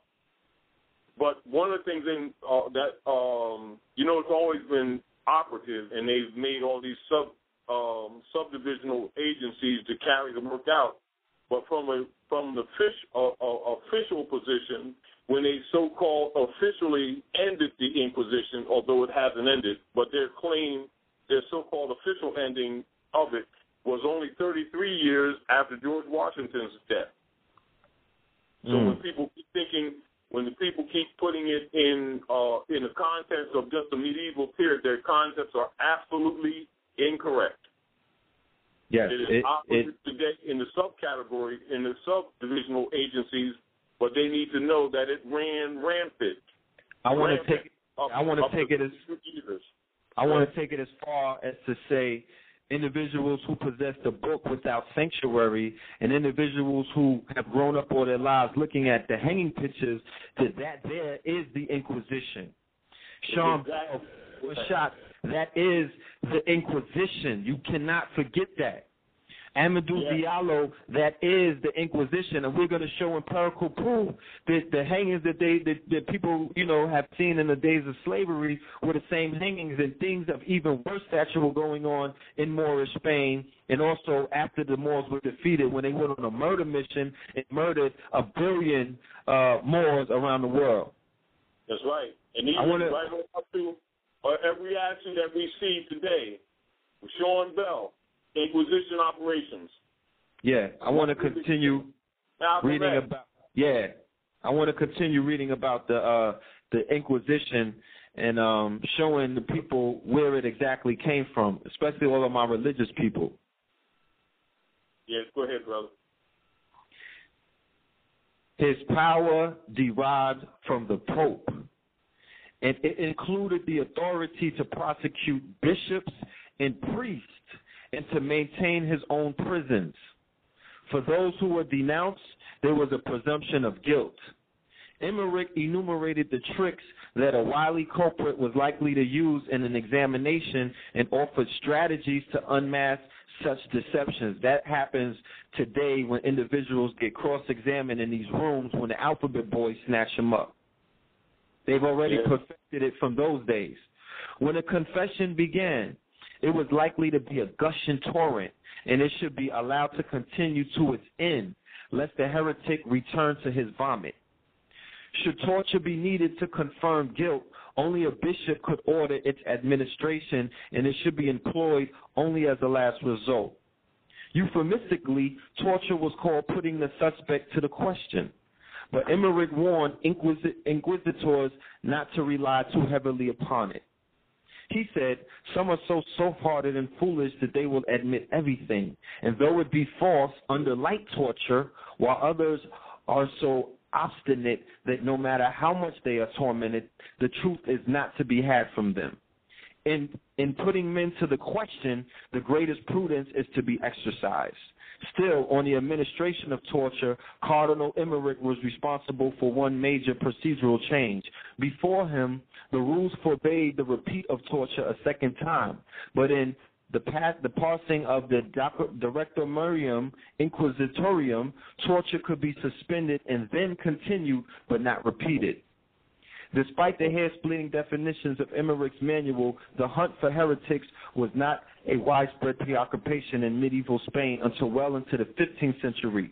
Public displays of inquisitional ire were rare and scattershot.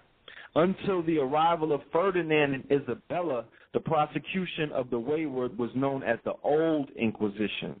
They ushered in the New Inquisition, and it was reasonably benign and toothless, at least compared to what would follow partly due to the achievement of Alfonso the Learned in the 13th century, it did not exist at all in Castile, for he had put his realm beyond the reach of the Vatican.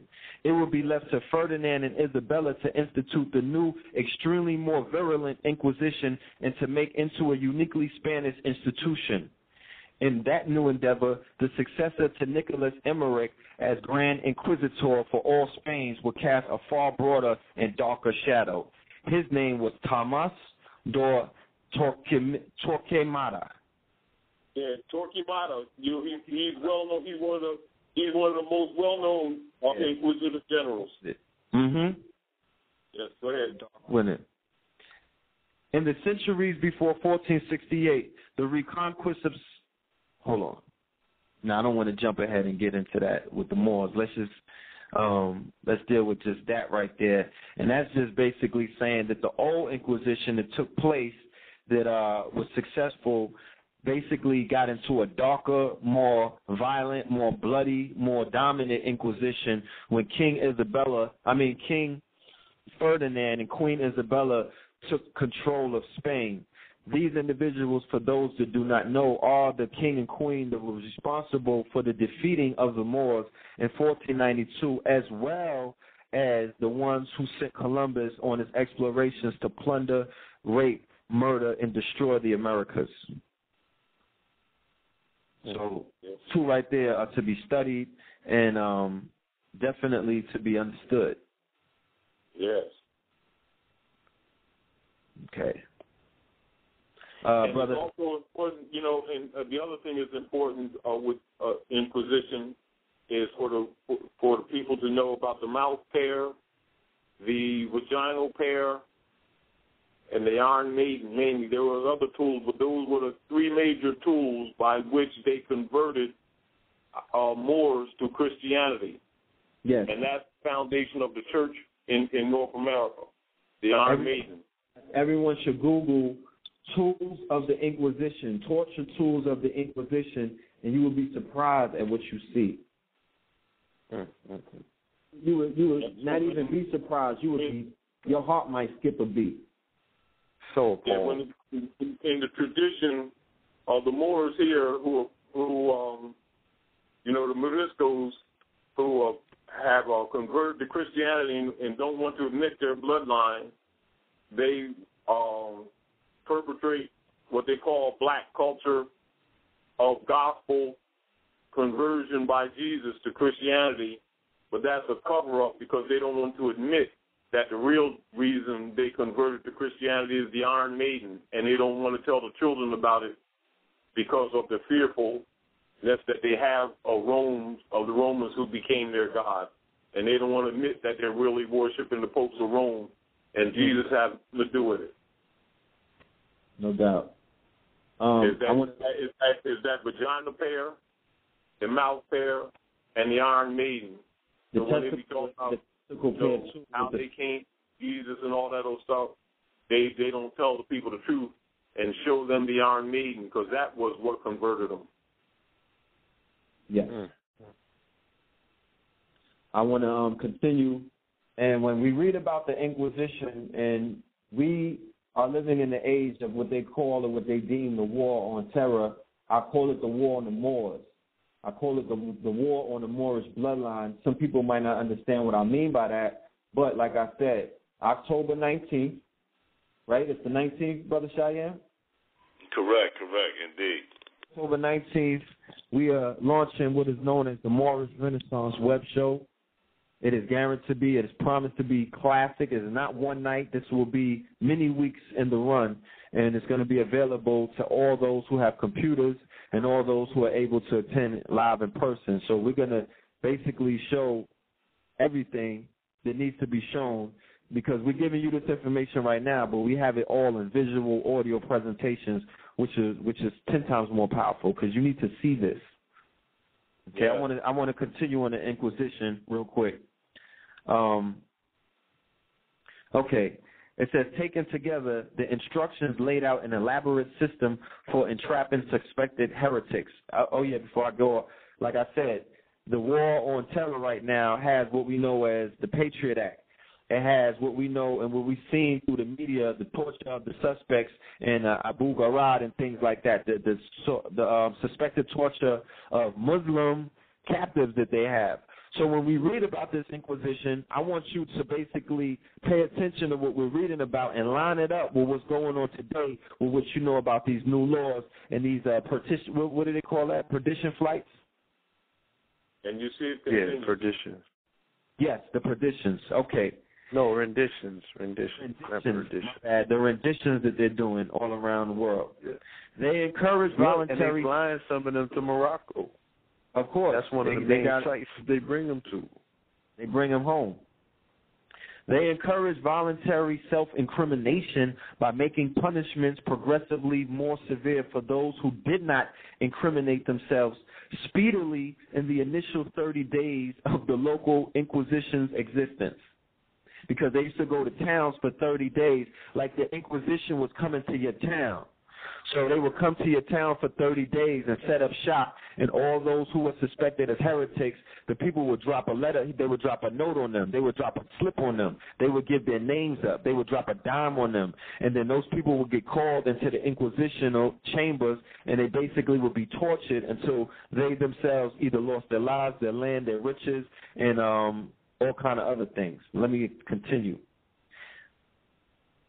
They allowed the 30 day grace period to elapse without a voluntary confession was to risk being accused. All right. The, the, to allow the 30 day grace period to elapse without a voluntary confession was to risk being accused later by others. So you either wanted to give yourself up right away, don't let the 30 day grace period go by, and then you get a slip dropped on you and you didn't confront and you didn't basically turn yourself in. This is when they put the thing on your, your testicles right away. The right to confront one's accuser was denied, and the accused was not permitted to see the evidence that was gathered against him. What does that sound like? Identical, identical to identical to to what they're operating right now in Abu Ghraib and in in, Right. in, in um in Cuba. Yeah, in Cuba. Yes. Um. And Guantanamo, yeah, because this is what Yeah. George Bush openly refers to Yeah, as the yeah, Crusade it. uh, proxy, which is the Inquisition. Continue. Yes. The articles vested the inquisitors with the d- discretion to decide whether confessions were sincere and complete. If the inquisitors find a confession to be less than the whole truth, the accused could be declared a false penitent. For that, the punishment was rigorous and extreme. The 15th article authorized torture to be administered to the accused person who confessed partially or persisted in denial, and the 18th commanded the inquisit- inquisitors to be present at the torture. The instruction contained elaborate provisions to confiscate land and property from the accused. Since this was to become a vast land grab from wealthy and prominent landholders, okay? This is how the Moors began losing the land. And this persisted into the Americas. And this persisted into Africa. Anywhere where the cross went, that's where the Inquisition went. They perfected it. It, it grew in Spain. It got perfected in Spain. And they took the show on the road.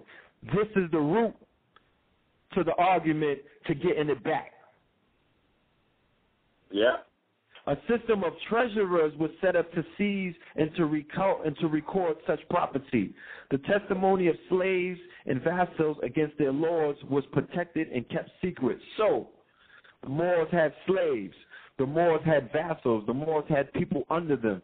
So when the Inquisition basically rolled into town, they were allowed the um the, the women out of the harem, the servants that were serving not chattel slavery. We're talking about involuntary. They were basically serfs, peons, working the land, tilling the land. They were allowed to testify against their masters. Mm-hmm. If persons have sold or gotten rid of all of their lands in fear of the Inquisition and are on the run from the Inquisition, the seventh article read, those people are liable for the amount that they receive from the sale of the lands and possessions. This applies to people unless they are treasurers. This is for the reason that the treasurers are the ones responsible for the liquidation and transfer of the property to the Inquisition. Does that not sound like the IRS? That's exactly what it is. And that, as a matter of fact, what you what you're identifying is the the wealth transfer that's taking place right now with the fraud of the mortgage companies, which is taking place right now, which is Inquisition operations. Exactly. Confiscation did not apply only to the living. If it is proven that any person died a heretic by writings or conduct, he shall be condemned, his body disinterred and burnt, and his property confiscated. Nor were the children and grandchildren of the condemned excluded. They could not hold public office or join the holy orders or be accorded any honors. If a man burnt as a heretic left children under age with the 22nd article, a portion of their father's property should be granted to them as alms, and the inquisitors shall be obliged to consign their education to appropriate persons.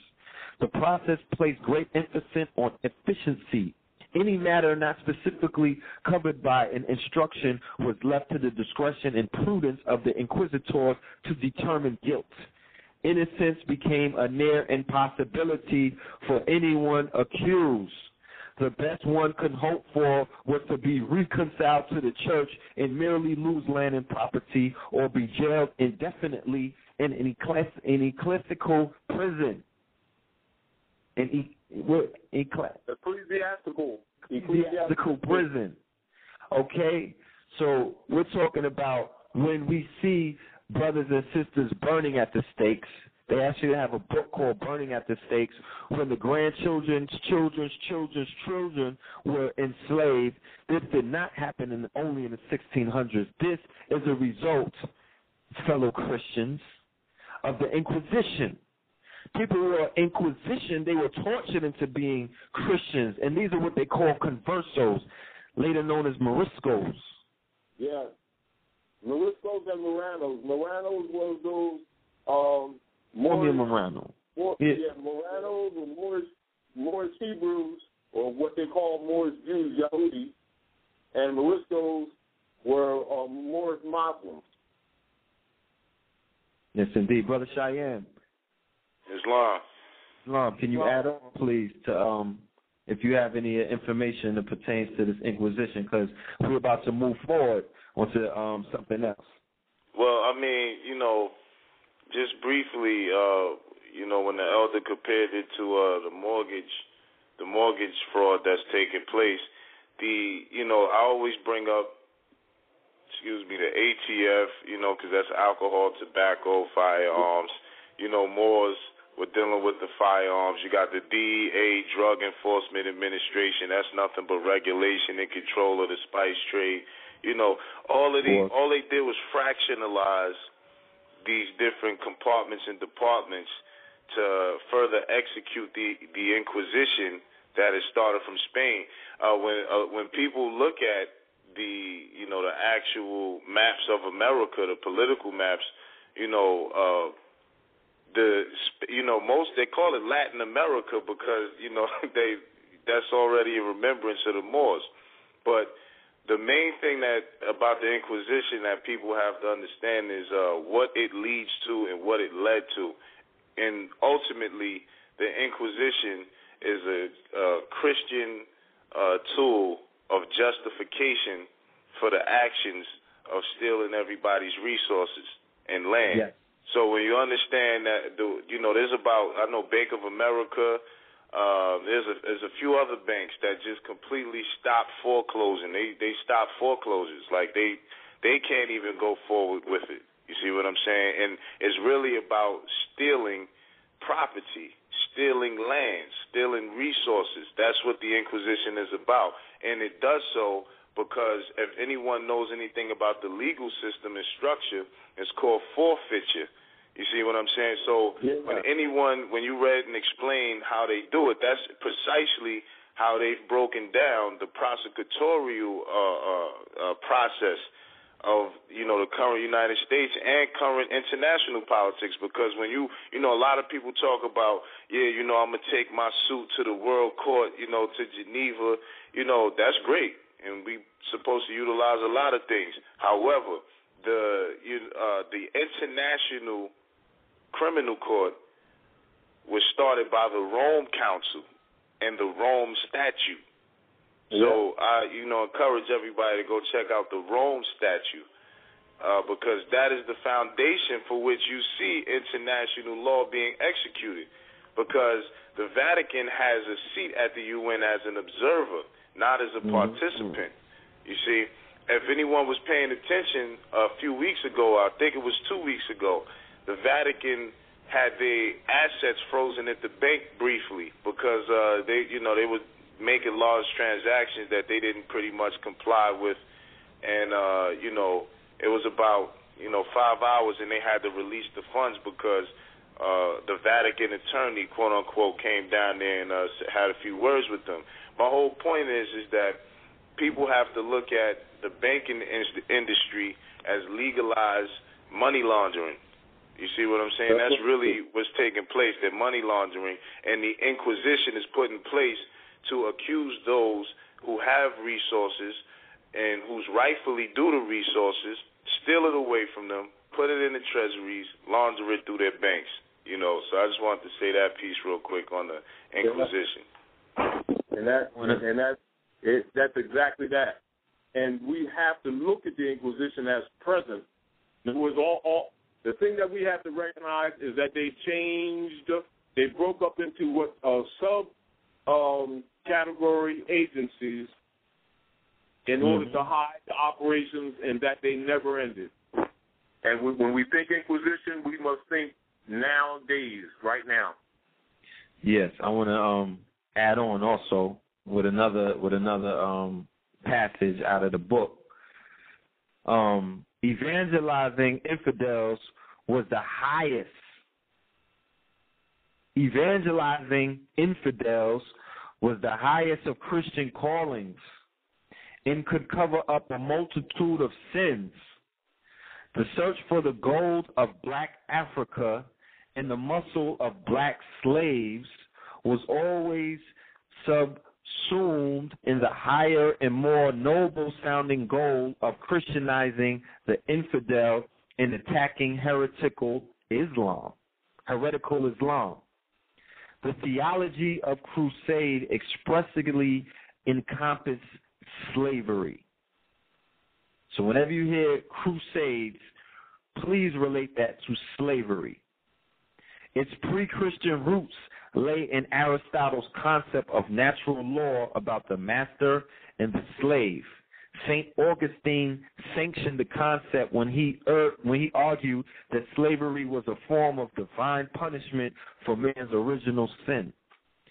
St. Thomas Aquinas had expanded this theology still further with the argument that slavery provided a valuable service for both master and slave.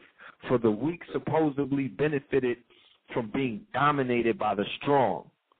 A series of papal bulls had given the church's blessings. A series of papal bulls had given the church's blessings.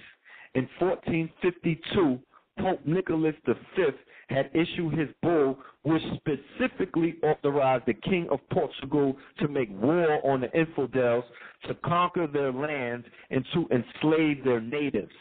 Conventional medieval thinking saw blacks as the descendants of the accursed biblical figure of Ham and therefore subject to eternal slavery, and this was melded with the law of Cain. Medieval observers could recoil at the suffering of blacks at the same time as they rejoiced at the prospect that black souls were being saved from eternal damnation. I'm gonna, I'm gonna just stop it right there. Yeah, you know, I just wanted to say real quick, you can uh you can clearly see uh from reading what you're reading that uh the Inquisition is uh wholly so so is solely based on a particular process and procedure of theft. Uh, it's Mhm. just a sophisticated thievery, and that's pretty much what it is. Because, uh, as I've said many times, um, go check out the you know Black's Law Dictionary, fourth edition, and it'll tell you when you look up conqueror, it'll tell you that a conqueror is the first purchaser of an estate not inherited. You see, so a lot of people also with to take full understanding of the Inquisition, especially and particularly in Spain, you have to understand the uh, Moorish Empire and understand how important this role played in breaking the backs of the strongholds. Because a lot of people don't understand it. It starts with the Punic Wars, which we'll be getting into on Monday on the Liberator Radio you know, I'm not going to get into it too much, but it starts with the Punic Wars as far as the modern day conventional beef that we uh, particularly had with the, you know, the Moors and the Christians. Uh, you, it were three Punic Wars, three of them. You see, so that's Right. equivalent to three world wars.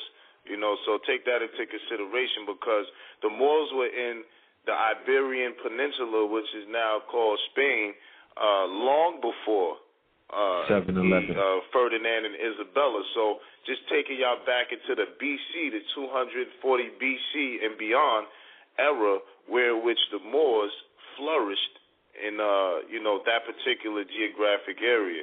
So you know definitely take that into consideration. I would just want to add on. Yeah, and and and uh, Punic is actually come from Punisi or Phoenici, which actually means Phoenician. Islam, indeed, indeed. Yeah. So when they say the, the Punic Wars, they're referring to the Phoenician Wars, and of course, you know, um, uh, Queen Dido, who who's the daughter of King, King of Tyre, was on the north coast of Amexem, on the east side, which they call today now Morocco, Algiers, Tunis, etc. And that is the story that they that the Europeans symbolically talk about in in their Masonic rituals when they talk about the King of Tyre, in reference yes, to the Moors and conquering and, and them conquering. And of course that goes to Hasdrubal and Hannibal too during that period. Yes, that's one of the most famous uh, warriors that emerged from the Punic Wars. That's Hannibal uh, Barca for the family that's out there. You know what I'm saying? All right, I want to um now that we've basically covered what the Inquisition was, I want to get on the Reconquista, the reconquest of Spain. Okay? So we're painting a picture that the same time that the Inquisition well the Inquisition is a byproduct of the Reconquista. But now to give it a broader aspect of what was going on in Moorish Spain, I want to uh, start building on the reconquest of Spain. So anybody who wants to get on to start that off can. I'll let the elder go first on that. Go ahead. Brother Taj, you want to open up on that first? Yes. Uh, you're talking about uh, um, Spain on on the, on the east side or the west side? Uh, west. West side. You talking about the? I'm talking about the territory and Napoleon. No, I'm talking about the con the reconquest the reconquest of Spain, Granada, Alhambra. Um, you know, from the 1200s up into the late 1400s, which eventually you find the conquest of Granada, 1492. Yes, and also uh, after that, the later conquest of Calpe, Calpe or what you call Gibraltar, etc. Yes, sir. Oh, all right. With, with the reconquest of, I'm trying to remember the name of the city because when they conquered, um, uh, reconquered uh, um, Granada, etc. I forget the name that they called it there. I apologize. I'll make sure you uh, that that I share that later on because they renamed that area today. Um, Cheyenne, do you remember the name of that? The rename, the renaming of the city of the area. Uh, I know they renamed uh, Seville, uh, and they renamed uh, a couple of other cities that, that were pretty much Moorish kingdoms. Fe.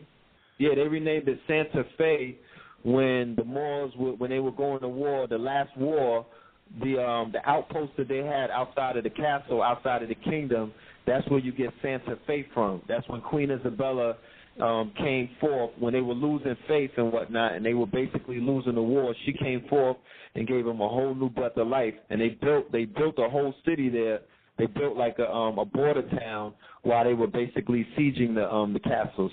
That was Santa Fe, but I don't. Yeah. Yeah, as a matter of fact, I I I, I, I um years ago in my book um the Inquisition operations in North America, I named that city. I did a whole chapter on that area. But I don't want to get into it now because I can't remember the name, so I don't want to create confusion on that part. But basically, that still rides up even to even today, even up into um, to the 1800s, even with Napoleon, because that's actually a continuation of the same the, the same um, field field operations. Uh, I think a lot of times when we look at the reoccupation or reconquest of, of um, Andalusia, that we call Spain, that um, that we that we have a tendency to keep looking in that one period rather than the continuation of field battles. Mhm. Indeed, I would agree that that's because the all of the battles lead up to uh, everything that's going on today. I mean, if you just studied all the wars and the battles between those wars, then you clearly have a full understanding. That's why I was t- touching on the Punic Wars and that line of descent going on down into you know the happenings with Ferdinand and Queen Isabella because all of these what people don't you know take into consideration is that uh, all of these quote unquote noble families all preserved or worked at preserving lineage and passed down inheritances through those particular lineages. And they would carry on the grudges of their forefathers and foremothers. So if their foremothers and forefathers usually had a discrepancy or a problem or some kind of disagreement or war being waged against another particular, you know, kingdom or nation, then they would pretty much take that up and, and finish that uh that work that they, you know, father or mother left for them. So taking those different things into consideration, you know, it's not necessarily what specifically took place in that period, but because that period was the uh, was clearly uh, a marker in time to you know signify a change in direction of rulership and power. It pretty much proceeded before that, a uh, long time before that, during uh, a lot of successive wars, and after that, you actually see uh, the subjugation is complete when you you know scroll up into the Civil War because up until the Civil War, you know, I, I don't, you know, I don't know how many people would agree with this, and I'm not going to go too far off subject, but to me, when I researched all of the evidence surrounding the Civil War, the Civil War was the completion of the uh, subjugation and takeover of of the land and property of the Moors. Because, like, when the elder brought up the Ku Klux Klan, you know, anyone doing some quick, brief investigation into the matter could see that the Ku Klux Klan was actually uh, founded uh, from grafting Islamic principles because they have a holy Kloran, you know, and they wear their, mm-hmm. you know, their garbs and the pointed, the pointed hats or the pointed hoods, uh, based yeah. on the way we was dressing uh, in Morris culture. You know, this is pretty much, uh, you know, evident. Yes, the, the brotherhood, the mystical brotherhood, and those yep. those uniforms the, the, the pattern of those uniforms minus uh, um, their adaptations of, of the way they use the cross are actually thousands of years old. Precisely. Yes, and they still carry that tradition on in the Vatican to this day. I want to add on to what I was saying about uh, the Reconquista and get into uh, what was going on with Spain. Um, the principal domains of Spain, Castile, and Aragon were united at last for the first time in 400 years. This is when this is when uh, Ferdinand and Isabella got married. You know what I'm saying? Prior to the creation of, you know, these nation states and whatnot, kingdoms would be joined through marriages. Okay? So when they married, they joined the kingdoms. Um, and that's when that's when Andalusia became Spain. Yes, yes, indeed. That's when it became Spain. The foundation of the Spanish Empire from the Pyrenees to Gibraltar, from Sicily to the Balearic Islands to Valencia to the Portuguese frontier was formally laid. The horizon south to Al Andalus, east to the Holy Land, and eventually west across to the unknown beckoned and the possibilities seemed endless. With this historic realization, the notion of divine guidance grew up in the popular imagination. They were gassed up. The first provincial step had arrived with the unification of the peninsula under one crown. Next was the purification of the populace from heresy and unbelief and rebelliousness.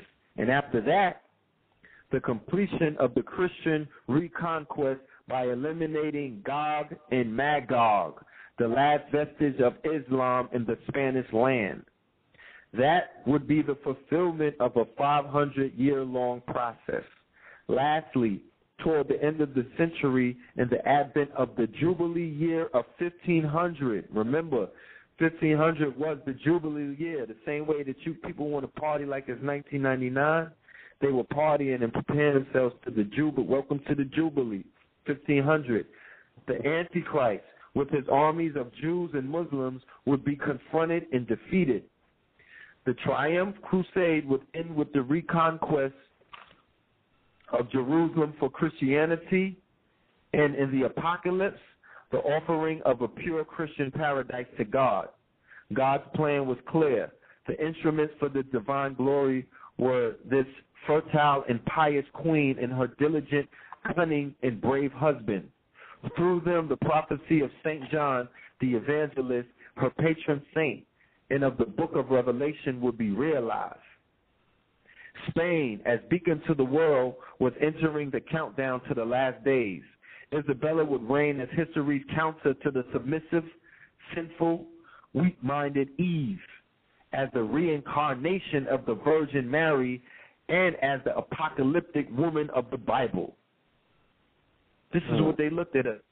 She stood clothed in the sun, standing upon the half moon, adorned with the crown of twelve stars, holding her boy child in her hair, Juan, as the apocalyptic woman held Jesus. With her feet, she will trample the evil serpent, and with her double edged sword, slay this devil beast with his seven heads and ten horns.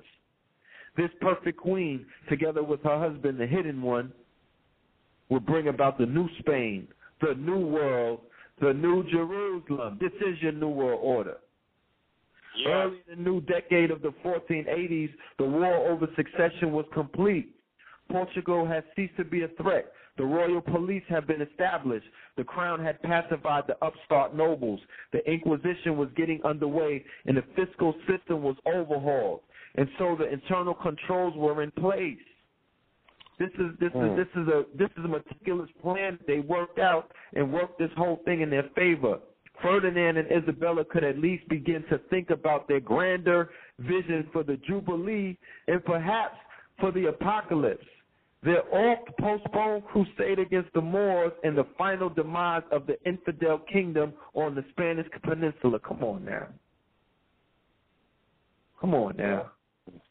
Yeah, I mean, see, you know, the interesting thing is their religious, uh, their religious aspect that they, their religious uh, position that they take towards the Moors. I mean, it's all rooted in. See, a lot of people look at uh, at least ancient religion. I don't know how people understand it today to be, but people should check out theocratic governments and ecclesiastical government because particularly the Christians and the Muslims, those were were you know ways of those, those were politics.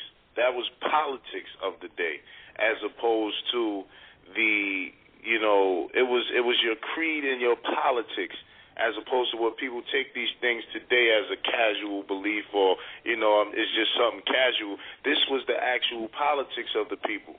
You understand? Because Yeah. they were ran by theocratic governments. They were Christian princes and Christian princesses, Christian kings and Christian queens, and there were Moorish emirs and Moorish emiras, so on and so forth. So the position that is taken is to take the enemy in the framework of your holy book and you know cast them as the enemy because this is how they have practiced the science of opposites. I mean, when you take into consideration that you know they've called various Roman emperors, uh, you know, the Antichrist, is showing you that it's something that can be rehashed over and Yes. over because it's a political system as opposed to just simply being a belief system. And you know, Right, the interesting thing about that too, Cheyenne, is, uh, and, and that's a good point that you're making too, because that's one of the mistakes that people make today. Uh, when they hear the word religion, they keep thinking it's some kind of uh, metaphysical, spiritual development system. And fact of the matter is, has nothing to do with that whatsoever. It has everything to do with economic, politics, war, and mind control. Absolutely. And and and the truth of religion is preserved in the secret societies for the rulers. yeah, you know. I don't. I definitely don't want to cut your thought there, but I just want to build off what you said, just briefly touching on the fact that this is why, in all of their secret societies, the, uh, when they get to the top of it, they start. T- they tell you that they're dealing with Islam and not Christianity any longer, because whether it's all whether it's the Scottish Rite or the York Rite, I was uh, talking about this on one of my shows. When you look into the the Shriners, they're running with the imperial potentate, imperial divan. Uh, they're noble. Uh, they're talking even- about Islam and, and, and, and crossing the desert and all these particular things Um, that they're supposed to be against. So what you actually see is them stealing the virtues and the culture of the true inheritors and using it against them because in secrecy they practice in Islam, and outwardly they're practicing Christianity because Islam is the higher degrees of Christianity. Right. Remember we were speaking the other day about the whole This is why, concept um, of That hello. Hey, Islam, yeah, go Islam. ahead. Yeah, brother Cheyenne. Remember we were conversing about the Shriner aspect, and I was telling you that I was told a while back that there's a faction of them are secretly put in place to protect that particular Moorish woman that's standing on a star representing the particular sun or the seed that's supposed to come through her. So it's funny to hear them building on the flip of that. I mean, a- you a- know, as it's a, um, it's it's it's one of those things within any order. There's opposition. So while I do believe it is a belief, I can't. You know, I don't. I don't. I haven't spoken to any one of them where they said to me it's a belief. I believe. I'm tell you what I believe that sensibly and reasonably there are those of them that is in with power who know that they're supposed to give it back. They know they're supposed to hand things over, but a lot of our, our people isn't in position. When I when I truly assess ready for government, you know, you- have to have competency in government to administer it properly. So while there are those of them who do know that it's their duty to give it back because they're just stewards and custodians, there are those who saying no. We're gonna rock this thing out till we can't rock it out no more. So I definitely agree because there's also the uh, Heliobibliothek, uh, you know, rendition of it where it says that the dragon sits outside of the woman waiting to devour the child. And we already know that the Shriners in particularly deal with the hospitals, and we already know what's being pumped out of the hospitals. So I definitely think there's a there's a twofold aspect where in which there's a struggle within even those orders of what they're supposed to do in those secret orders regarding the quote unquote secret knowledge that they have that the rest of the you know 85ers or people who blindly follow the religion uh, don't particularly understand. You know what I mean? So I definitely agree, much so. Indeed. uh-huh. Uh, brother, brother Taj, you had something Yeah. to add on, I believe.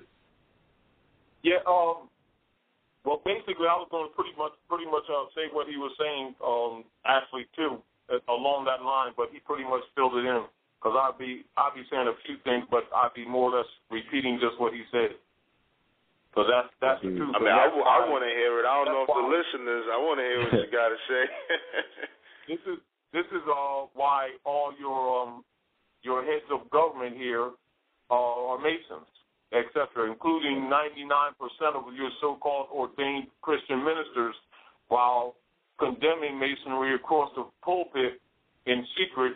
They they they themselves study the science of the mountaintop, which is the Great Seal. And when you hear that term that they've been to the mountaintop, that's 33 degree masonry.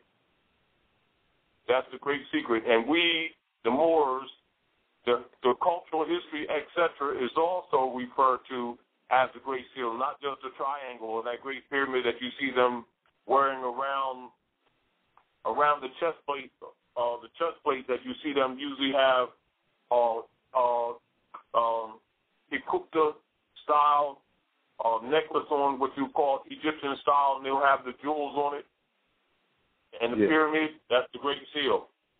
And when it's talked about the secrets that you're talking about right now, and the truth of the imperial divan, etc., and the fall of the Moors, and them keeping us in buried in in this uh, in ignorance, is called collectively the Great Seal. So the great the word Great Seal is used on multiple levels. It's not only the symbol or the or the or the uh, insignia of the Moorish nation, i.e., meaning the sovereign seal. Um, it is also a, a a word that's used cover cover word that's used covered up to cover up this knowledge that you're dispensing right now, including the metaphysical knowledge, etc., including the truth of um, of the um, the Moorish the Moorish Yahudi or what you call what people mis, mistake as Moorish Jews, etc., because there's no J, it's actually Yahudi, and and the fact that the Hebrew alphabet is actually uh, formations, uh, um, actually what you call vibratory graphs or bliss that actually represent forms or different parts of the body, etc., which is essentially uh, glyphic uh, glyphic cosmology. And so these these uh, principles and the spirituality that goes behind it uh, goes with it also. It must be understood that that same culture is traced up into ancient Peru, which was later named by the Moors Hindustan a couple thousand years ago, which now people call India, which it is not India, which is back to Christopher Colombo again and them trying to get to India, etc. Because there's so much more than the spice trade. It was also to get the great secrets of the ancient ones, i.e., what they call right now the great knowledge or the great keys to both uh, what they call heaven and hell, but it's actually the knowledge of the uh, inner world, the upper world, and the underworld. Also, uh, traveling the different planets. So, uh, and this is also back to where Cheyenne was referring to the craft that was following those ships. And so there's a whole other side of history that's being suppressed.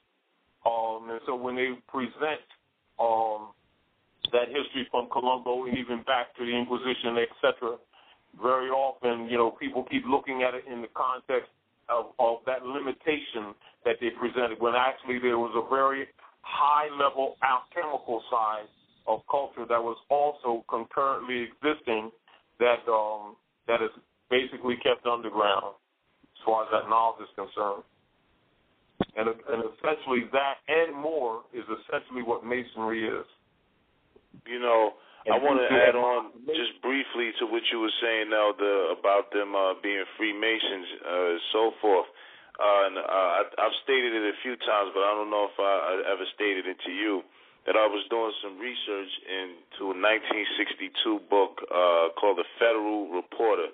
It's where they, uh, you know, they list their actual case holdings, um, and that they the ones that they don't let out to the public and this is uh, from the U.S. Supreme Court, and it said that uh, Freemasons sit on all grand juries and petit juries. So all of your indictments are coming from Freemasons. You know, so that's just something real interesting to take into consideration about the nature of the Inquisition and, and it's definitely its relation to the uh, to many of the things that they're holding in the secret societies because any court hearing or any trial is uh, for banishment. It's their it's their way of working whatever. Well, not their way, but it's a it's the science of governing uh, energy within a certain uh, ge- ge- you know geometric space and time continuum because that's what they're doing when they're summoning you and they're banishing you at the same time after they finish summoning you. So you know, it definitely uh, plays into a higher mystical level and, you know, a very mundane level when we just take into consideration of, you know, all of the different things that are of reality when we look at it. You know, as the elder always breaks down a lot of times that we had clocks that could clock the different times uh, on different planets, uh, on this planet, so on and so forth because when they went into the Olmec chambers, they found a star, a, a, a map of star systems that wasn't hasn't been seen till the Hubble telescope. You know, so there's a lot of different things that people should take into consideration when the Knights Templar embarked on the Crusades. They were definitely out for the secret knowledge. Uh, that you know mm-hmm. the philosopher's stone, uh, the the you know alchemy, chemistry, all of these different things that people take for granted today was not necessarily available back then in mass. Uh, you know, it wasn't available for mm-hmm. everyone to just read because most of them couldn't read. So it's very important to take that into consideration because you see some of the things like the zero gravity technology that they say they got from aliens. You know, you can trace that kind of technology to what's, you know, engraved on the walls in Kemet, the same zero gravity technology. So all of these different things that the crusade existed for was to steal on a mundane level the natural wealth, but the most important wealth, which is the information and the knowledge, because so many books were burned. So, you know, I know Stanley Lane Poole said that when the Moors fell in Spain, it set the world back a thousand years. So whatever we're accomplishing now is still a thousand years behind. So I just Mhm. wanted to put that out there briefly. Yes. This is where this is um where our the miseducation of our children come from, etc. You know, just like you see a lot of of scholars amongst our people writing books about the miseducation of the Negro, that type of thing, which uh, ex- exposes a lot of information, but the very title itself represents miseducation because we're not Negroes. You know, and all those little subtleties. Um, of course, operatively, uh, the uh, control systems that are that deal with the edu- Board of Education, which was established just for that purpose, etc., uh, operate by guidelines called Indexus Librorum Prohibitorum and Indexus Librorum Expurgatorius, which means certain literature being prohibited and certain literature being expurged, expurged or, or what you call purged, meaning burned or destroyed. And that is a standard. And I think one of the important things too, um, Brother Fillmore, Brother Cheyenne, relative to even this forum, uh, this is very important because uh, amongst our people of all the the uh, different schools of, of liberation amongst us, we need to reduce or eliminate the uh, phrase uh, with these conditions, referring to them as racism. We need to eliminate that and, and put the proper word in there, inquisition operations. Yep. Yeah, I'd agree a hundred percent. I would agree a hundred percent. The the nature, as you was stating earlier, of the Inquisition is basically to rob, rape, and pillage, and they'll get you distracted and a lot of different other things. You know, it's racism, and we know that race is a social construct. It's a creation.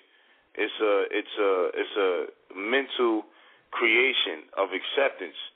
So you know that's a construct that you know come. A lot of this is very simple in nature to understand when you understand wars. Julius Caesar had a simple philosophy: divide and conquer. So it was of no use to call everybody the same thing because you're not going to play all the pieces on the chessboard the same way.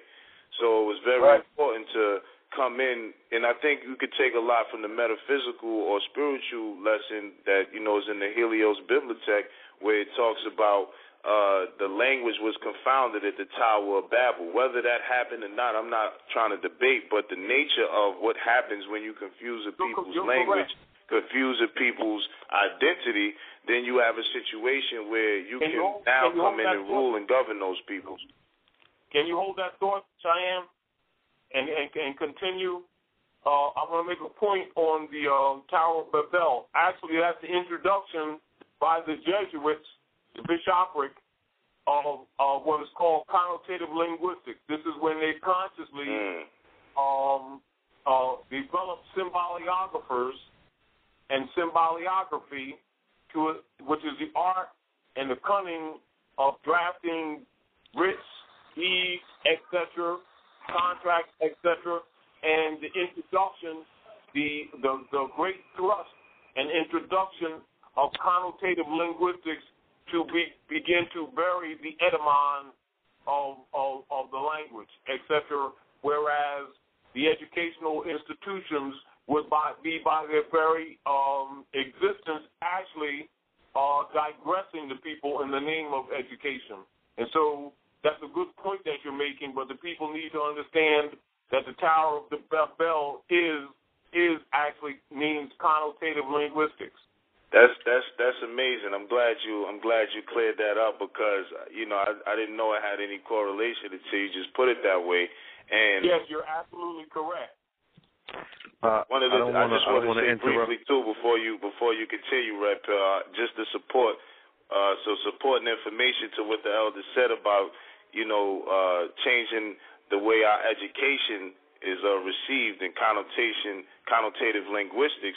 Uh, I got this uh, email and this uh, this actual literature real quick. It's very short uh, from Amani Bey from Japan. He sent this to me. This is from Lord Macaulay's address to the British Parliament, uh, February 2nd, 1835. It says, I have traveled across the length and breadth of India, and I have not seen one person who is a beggar, who is a thief. Such wealth I have seen in this country, such high moral values, people of such caliber that I do not think we would ever conquer this country unless we break the very backbone of this nation, which is her spiritual and cultural heritage. And therefore, I propose that we replace her old and ancient education system, her culture. For if the Indians think that all that is foreign in English is good and greater than their own, they will lose their their self-esteem, their native culture, and they will become what we want them, a truly dominated nation. So that just correlates Gee. to the philosophy and the state of mind Oh. that was being utilized note- against us. I want to put a pause on it. It's 11:11 is coming up. We do our meditation from 11:11 to 11:14. Let's do a collective banishment meditation. That the truth about Columbus shall come out on that day that our people is going to be down there celebrating this bastard. So, you know, we're going to send. It's still a meditation of love and light. This being a new moon, so the family, we will be back at 11:14. And I know some people might have to go and do some things or what have you. You know, let's keep it real. Yeah. 11:14.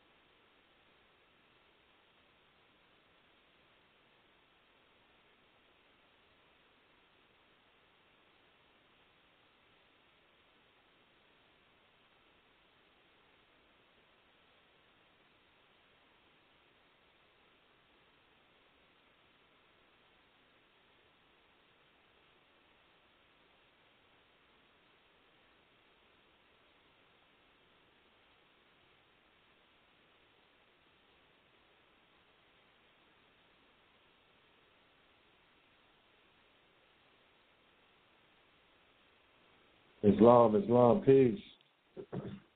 Islam. No doubt. Yes, yes, that was a powerful meditation, and I am. I saw it. Like I'm, I'm not. I don't even have to speculate that the truth was going to come out. I actually saw the truth come out. So um, I want to give thanks to all of the all of the uh, the family that's participating in these meditations. You know what I'm saying? Like we're doing it. It's it's not that you know this is coming out. We're we're all doing this as the collective. You know what I mean? I want to give thanks because there's some powerful things that are being done.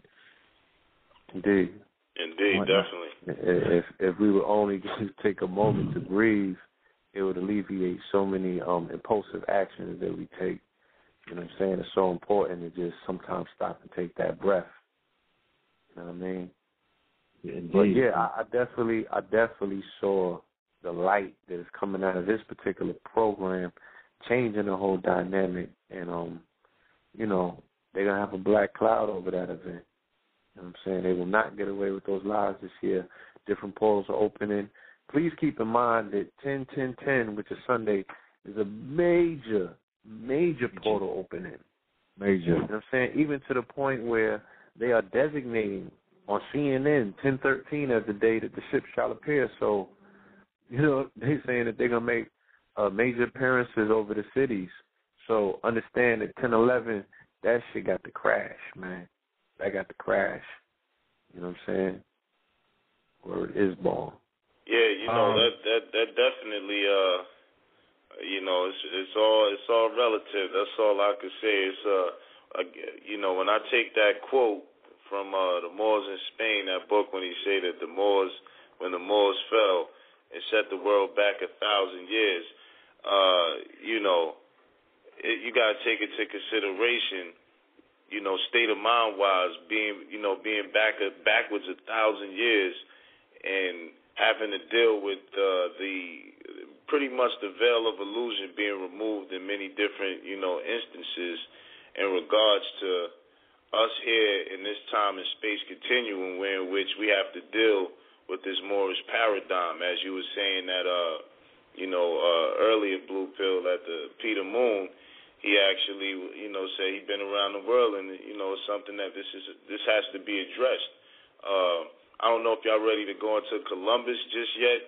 but I, when you just let me know when y'all do because I want to read something uh, so people get it clear about what his intentions was, and Yes.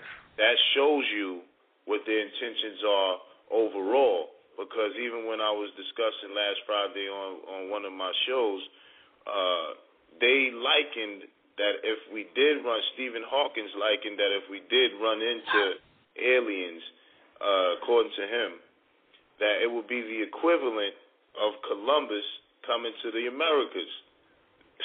so it's just interesting that he would even take Columbus and liken that to their experience of what they would Right. deem the worst And, possible yeah, outcome. let, yeah, for aliens. let's let's be clear that he was talking about a very hostile interaction by way of them quote unquote coming here. That's his correlation was to Columbus was that. He you know said, what I mean? But his up." reality is not ours. Yeah, they said don't look up.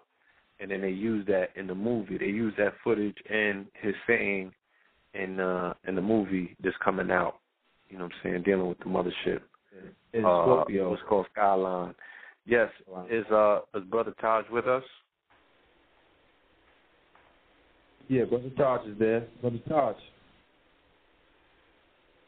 Might still be meditating.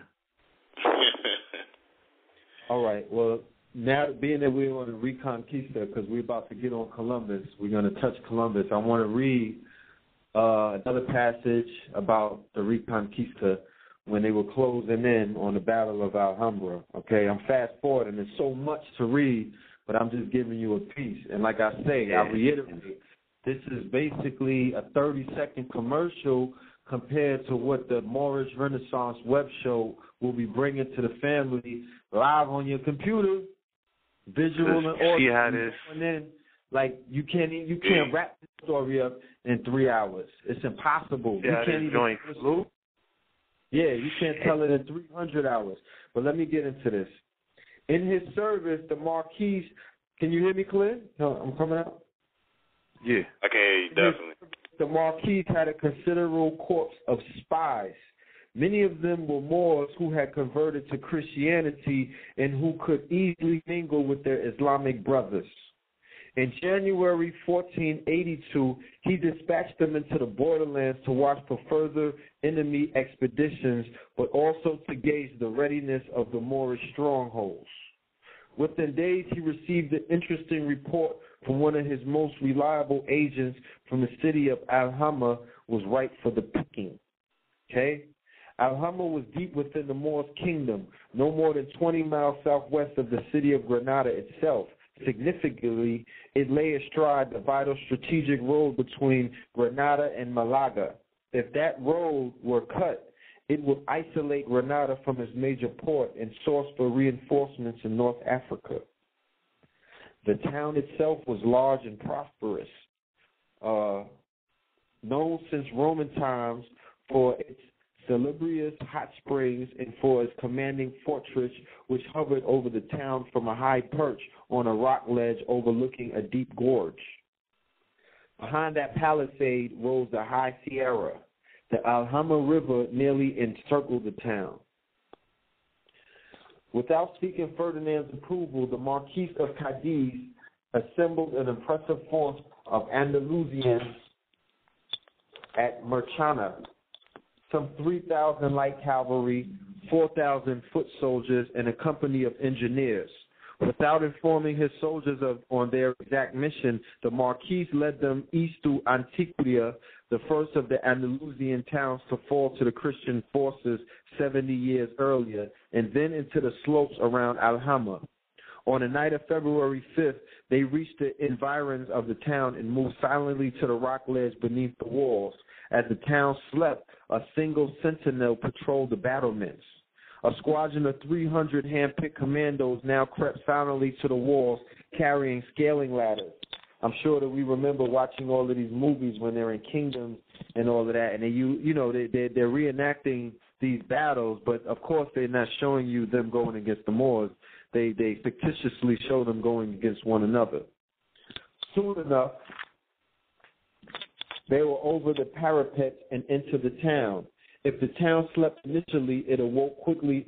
If the town slept initially, it awoke quickly to the alarm, and hand-to-hand combat raged in the streets. It was said that the Moors, sensualists as they were, were weakened by the pleasures of their hot baths and by their sense of false security. but they outnumbered the Christians, and they fought valiantly for their homes. While the fighting raged, engineers went to work on breaching the walls of the fortress the same way that the engineers went to work in New Orleans. Shout out to New Orleans. It was the Army Corps of the engineers that went to work on the levees, just the, the same way that they did uh, decades before in Louisiana and blew the levees. When the breach was accomplished, the battle was drawn. By dusk, Ponce de Leon held the town. From the dungeons of the fortress, a number of prisoners from Zahara was, were liberated. It was later written that the, the chival, chivalrous Rodrigo Ponce de Leon had suffered the pleas of his commanders to evacuate the place. So deep it, so deep was it within enemy territory because it could not be defended. God has given the citadel into Christian hands, he had replied stoutly. He will no doubt strengthen them to maintain it. We have gained the place with difficulty and bloodshed. It will be a stain upon our honor, upon our honor to abandon it for imagined dangers. So I'm gonna, I'm just end right there. So that's basically just one of the many wars that took place in the, recon- the, the reconquering of Spain by these Christian forces. You know what I'm saying? And all of these battles are very interesting to study because we just, you know, we need to we need to put this in our minds. Yeah, that's that's that's uh that's monumental. Uh, if it, if if that's not grasped very uh very shortly, then we're going to miss the uh, entire understanding of how we can possibly deal with the current situation that we're faced with. Because uh, like I said, the more things change, the more they stay the same. The same. You know exactly. And and history rewards those who research.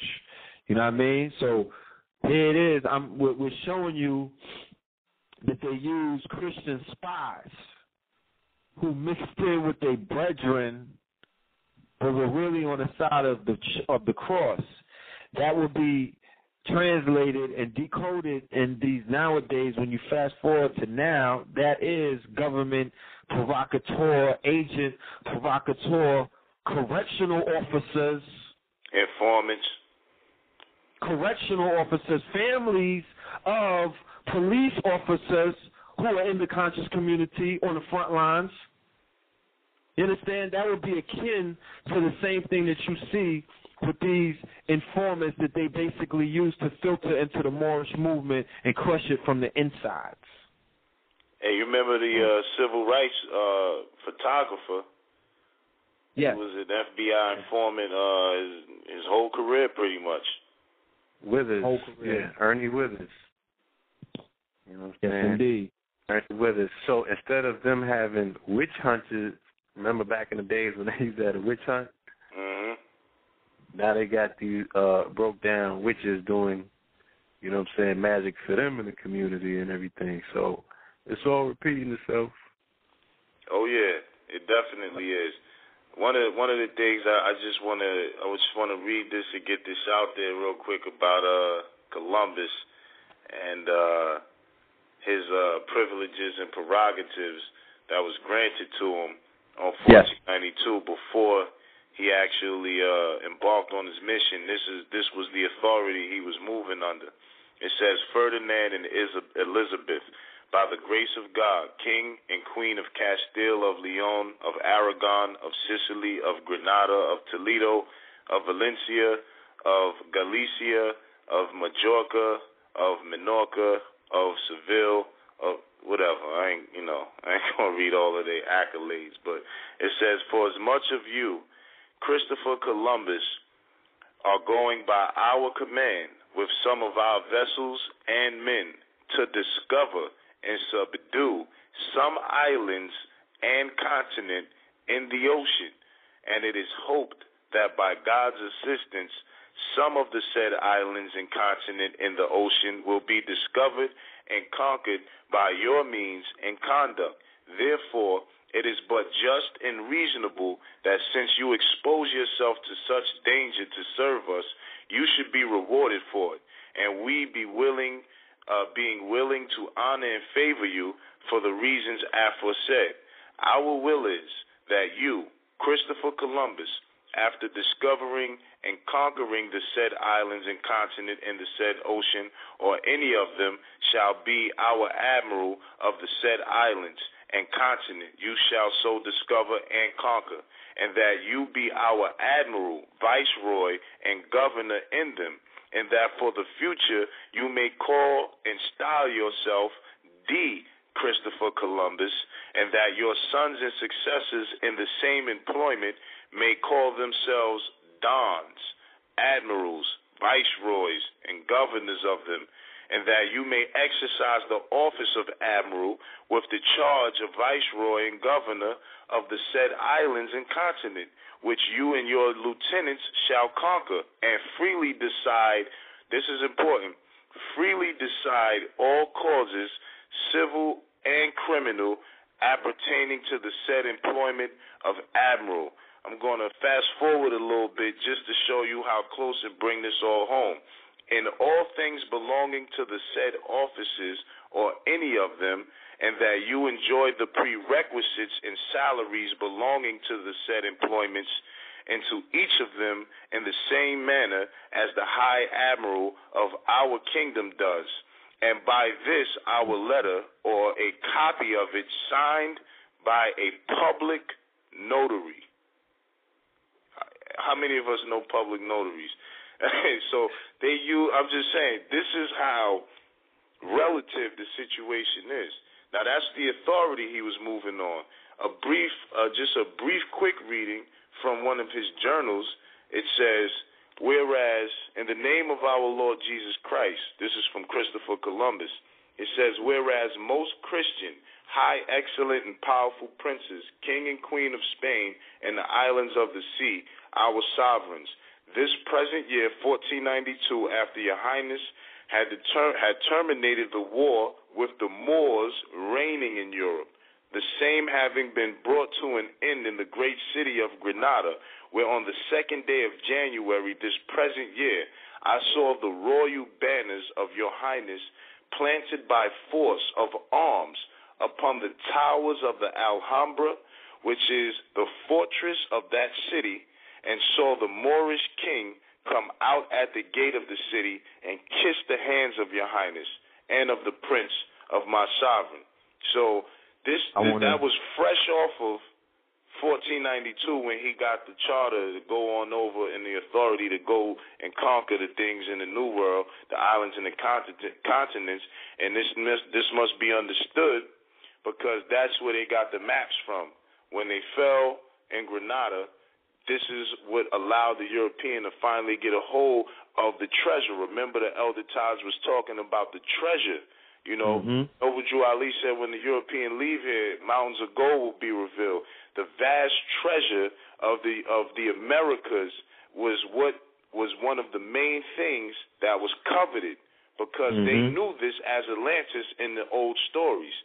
So the mm-hmm. fact is, is that that was their whole entire mission. When Mm. if you go watch the 1492 Conquest of uh, Paradise, it's a movie that came out in the early 90s, and it has Sigourney Weaver playing uh, Queen Isabella. It shows you right then and there that they were coming for the gold. They came for the riches This was the land and of milk and honey. they knew the Moors were storing up over here.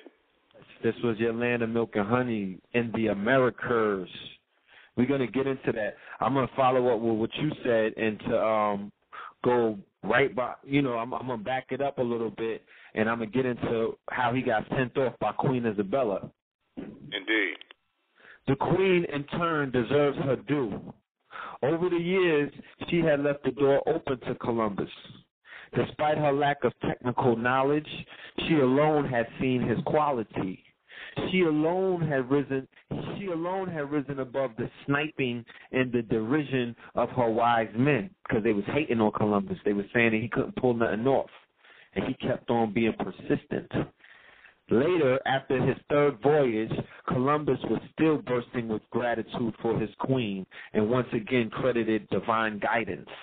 He said, in the midst of general incredulity, Columbus wrote, the Almighty infused into the queen, my lady, the spirit of intelligence and energy, whilst everyone else in his ignorance was expounding only on the inconvenience and cost. Her Highness approved it on the contrary and gave it all the support in her power. In the weeks that followed the Queen's reversal, the necessary documents were drawn up. Friar Juan Perez acted as Columbus, uh, Columbus's attorney in the negotiations over the language and the fine points.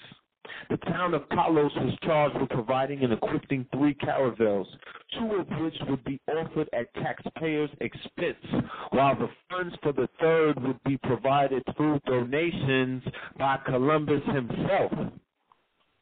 Where were those three ships? I'm asking the yeah the, these the three caravels are the three ships that he sailed out with. The royal Maria the decree, Pinta.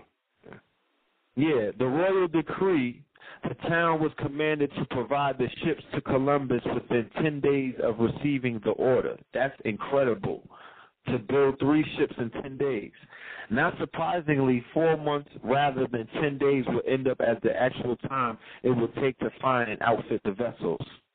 In the capitulations, as the Articles of Agreement were formally and appropriately called, Columbus was granted the title not only of Admiral, but of Viceroy and Governor General of any lands specified as islands or mainlands he might discover. He will be entitled to one tenth of all pearls, precious stones, gold, silver, and spices he might find or seize, while the crown would take the remaining 90%. Of any commerce that might subsequently be conducted in lands he discovered, Columbus will be entitled to a cut. Henceforth, he should be addressed with the honorific Don Christopher Columbus, and his heirs will be entitled to enjoy the privileges of his admir- admiralty, admiralty. Admiralty. Admiralty. Don Christopher Columbus, for all the Dons out there. After these essential provisions came the fine points. Under no circumstances was he to call the Portuguese possession of St. George of the Mine in Africa or conduct any trade with Portuguese agents. For it is in our pleasure to abide by and enforce the terms which we agreed upon and convened at the most serene king with the most serene king of Portugal, our brother, on this manner. We have to remember that Portugal, Portugal was granted Africa, Spain was granted the Americas, which was called the New World and they were not to cross paths and, and basically, you know, fight over lands. This is what the Pope decreed.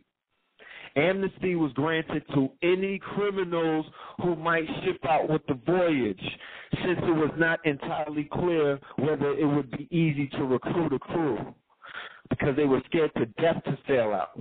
No taxes would be assessed on the supplies for the voyage, and any supplies and repairs to the ships must be provided at reasonable prices. Any attempt to exploit or overcharge would be punished with a fine of 10,000 maravedis. On April 30th, the admiral was summoned to the hall of the ambassadors in the Alhambra, because after they took over the Alhambra, they set up shop there. There, in the golden glow of the arabesque and beneath the intricate ceilings of mysterious starry design, he collected his broadsheet parchment documents embossed with the seal of the Spanish monarchy and received his official send off. In this official send off, Columbus was, as usual, deft in stressing the themes that he knew were close to the royal heart. In a startling aside, he said, I plead with your majesties to spend all the treasures from this enterprise on the conquest of Jerusalem. He meant to be a part of the full absolute re- revelation, not merely a partial one. He meant to be a part of the full absolute revelation and not merely a partial one. Like I said earlier, the 1500s was the Jubilee year. So their revelation was the conquering of Jerusalem. So the conquering of, of Alhambra and the conquest of the Moors and the conquest of the New World was basically biblical in its nature.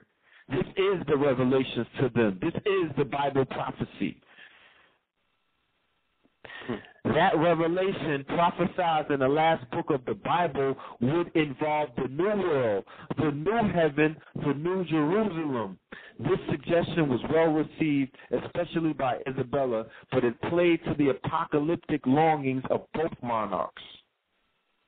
One final document was requested an official introduction to imaginary oriental continents like the Great Khan or other kings and lords of India or the emperor of the island of Kapen, Kapingu or even the elusive Prester John. Remember we talked about Prester John before. Three such yeah. introductions were provided with the name left blank, for no one knew by what title these exotic Brahmins might be like to be addressed. This is where, how it went. To the most serene Prince Blank, our dear friend Ferdinand and Isabella, King of Queen of Castile Aragon, Leon, Sicily, etc., greetings and increase of good fortune, the document read. From the statements of certain of our subjects who have come to us from your kingdoms and, and domains, we have learnt with joy of your esteemed and high regard for us and our nation, and your great eagerness to be informed about things with us. Wherefore, we have resolved to send you our noble captain, Christopher Columbus, from whom you may learn of our good health and our prosperity. The Catholic monarchs made one final gesture. They appointed Columbus's son, Diego. You know, Diego is down with Dora. Dora the Explorer. And Diego. Dora the Explorer. Columbus's son Diego as son to Prince they appointed his son Diego as page to Prince Juan, the heir apparent to the Spanish throne. This was a similar honor that was accorded only to the sons of the most distinguished families in the realm, and it was evidence of how completely they had now swung over to Columbus. If in their last session at the uh, Alhambra, Columbus pandered to the apocalyptic dreams of the monarchs, first Spain, then the New World, finally Jerusalem, he also flattered them on their victory over the infidel. he proposed to be the right arm of their crusades. He said, I saw the Moorish king come forth to the gates of this city and kiss the royal hands of your highness as Catholic princes devoted to the holy Christian faith and propagators thereof, of enemies of the sects of Muhammad and all of all of his idolatries and heresies, you resolved to send me to the regions of India to see princes and peoples and lands and to determine the manner in which their conversion to our holy faith might be accomplished. Isabella and Ferdinand had made him join them as a dog of God. Theirs was a great crusade to purify the world of heresy and idolatry as it advanced the glory of Spain. Columbus will rejoice in the fact that his glorious undertaking coincided with the monarch's decision to deal decisively with the superstition of Judaism. On March 30th, 1942, a month before Columbus' final send-off at Granada, the Catholic monarchs issued a royal decree to expel all Jews from Spain. Come on now, son. Huh? This is Christopher Columbus, people. This is the person whose day that our family members and everybody in the goddamn world is going to be celebrating. This is how the spell continues to be what it is. You could talk about everything else in the goddamn world. This is where it's at right now. I want to see a fucking top. I want to see a statue come down on that day. I said it. Show me that. Show me that it's real. I want to see one of his statues come down on his day on Monday. They say speak it into existence, so I'm speaking into an existence. This is how you show that the goddamn Moorish Empire is rising up. Mm. You know, the interesting So thing is uh, down in South America a few years ago, uh, I think it was Venezuela, they had took down uh, one of the Christopher Columbus statues down there. You know, they got a lot of them everywhere too. So, you know, they, they named District of Columbia after uh, Columbus. Yes, indeed. Yes, they did. Right. All for our people that's still into marching. You know what I'm saying? Make sure that you show up at the at the at the parade, the Columbus Day parade, waving your Moorish flag and your fez, shutting them down. Your fez. Exactly. Moors got to stop being so uh, invisible at this point. Real talk. Yeah, I mean, you know, there's uh you know, there's uh there's bravery and courage with everything. And uh quite frankly not too many people care in that regard. Like not not even and this is no slight at anybody, but you know, even the listeners, you know, you got to be very very serious uh to make certain moves like that. You know, that's why the Americas Society created the Moorish American Party so that we can bring together some of these uh, galvanizing factors to be able to, you know, have, you know, particular demonstrations because you have things like that with going on with the Tea Party as well. You know, they uh that's a force to be reckoned with. That is the culmination of the Ku Klux Klan, uh, the secret society. That's all of them. They get they being bankrolled by billionaires. So you know, it's a it's something that uh at the end of the day is going to definitely have to come to grips uh with the reality that we have to deal with this uh Moorish ident- identity and when you talk about Christopher Columbus, I mean, he is the symbol of Moorish defeat and Moorish subjugation more than more than uh George Washington or any of those other guys. Christopher Columbus all started their really reign on the New World started with him. You see what I'm saying? I think we made that ever so clear tonight, definitely. You know what I mean? So, you know, definitely if people are serious, you know, things definitely should be done to show the world that uh, you know, that's not our discoverer because people look at the word discovery as if it's uh something that means it was lost or wasn't there then it was found. That's specific legal jargon and legal language uh for claiming property. Discovery. Mhm. So, you know, uh, taking all of these different things into consideration and understanding what Columbus was, Columbus was the symbol of exploitation, global exploitation. When we talk about the water wars and these different things, that's just a continuation of the exploits of Columbus. You know, Yeah. so I think I think brother Cheyenne, like if you want to, you know what I'm saying, if you want to do a show on Monday, like, cause we ain't even touched on it, like, we have not even gone in yet, um, family. Real talk, we just warming up. yeah, I mean you can't. It's hard to even cover cover this stuff in three hours. It's so much to build on. Or if you want to do it on ten ten, you know what I'm saying, I sacrifice my Sunday and I get it in with you, and we could continue really building on this whole Columbus thing because. You know, I'm not gonna. This is not. This ain't a gimmick because his holiday, holiday is coming up and whatnot, and we want to just bring people on the show. Like this is some real shit right here. This is real talk, and this needs to be talked about.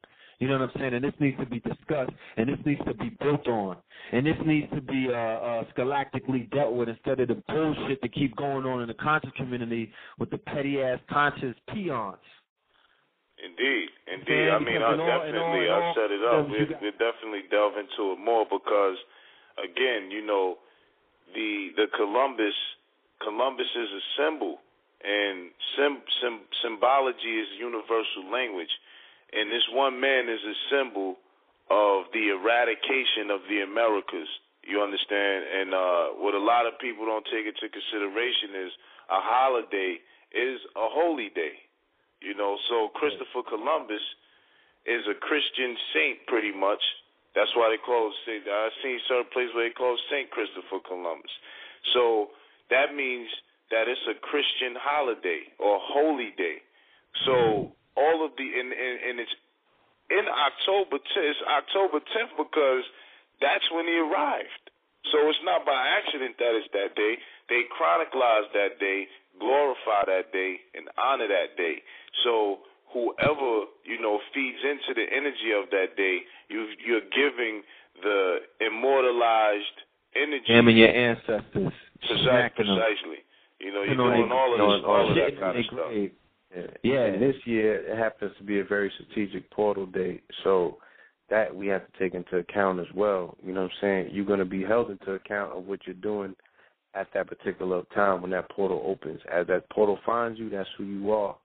So be very mindful not to be falling into these aspects of giving energy to this dude. You know what I'm saying? Banish him. Can I um can I can I build on something with uh because we're gonna we getting into his crossing the Atlantic now, uh and then we're gonna get into him because remember I, we got to talk about 80 million on his hands, 80 million in a few years, 80 million bodies at his hands in a few years. Like we didn't even get to that yet. I, I want to talk about I that mean- 80 million. I want to rob 80 million souls out of. The, I'm not talking about Africa either. I'm talking about the lands of the Americas. Mm-hmm. Africa came later in the late 1600s. I'm talking about late 1400s, before the 1500s. 80 some odd million. Columbus was aware that Africans may well have utilized ocean currents to navigate to the Americas. His 1498 voyage specifically used the southern route from the Cabo Verde Islands to Trinidad, an easy crossing traveled const- consistently thereafter by Spaniards, Portuguese, Britons, and others.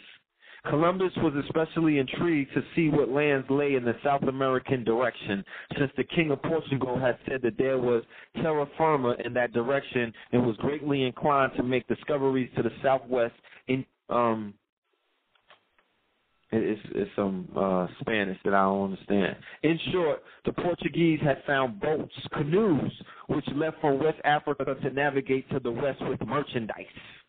In the Gulf of Paria area near Trinidad, Columbus found that the Americans that he saw was uh Thus he saw was well-made multicolored scarves or sashes identical with those of Sierra Leone, but because of the distance, he thought that the two peoples ought not to be in communication. Later, Columbus stated that each American wore scarves which resembled, which resembled Moorish sashes, one for the head and one for the rest of the body. Nonetheless, one of Columbus's motives in examining the area around Trinidad was to um, they and they put it in Spanish. I need an interpreter to roll with me because it'd be a bunch. Like I said, a lot of our history is in Spanish, Latin, French, and Portuguese.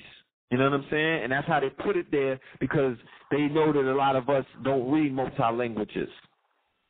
Thus, Columbus wanted to verify the truth of what the Americans of Haiti had stated previously to the effect that black people had come from the south and southeast and that their Uh, Azagaya spearheads were made of ganem, a brass or bronze-like mixture of gold, silver, and copper. Las Casas doubted the truth of one of Columbus's stories about an island with only women. Thus, the existence of an island of Ganem where much gold was to be found was also doubted. Probably in some region there was much Ganem, which was a base type of gold, oro, somewhat purplish, esteemed much by the Americans and known by its smell.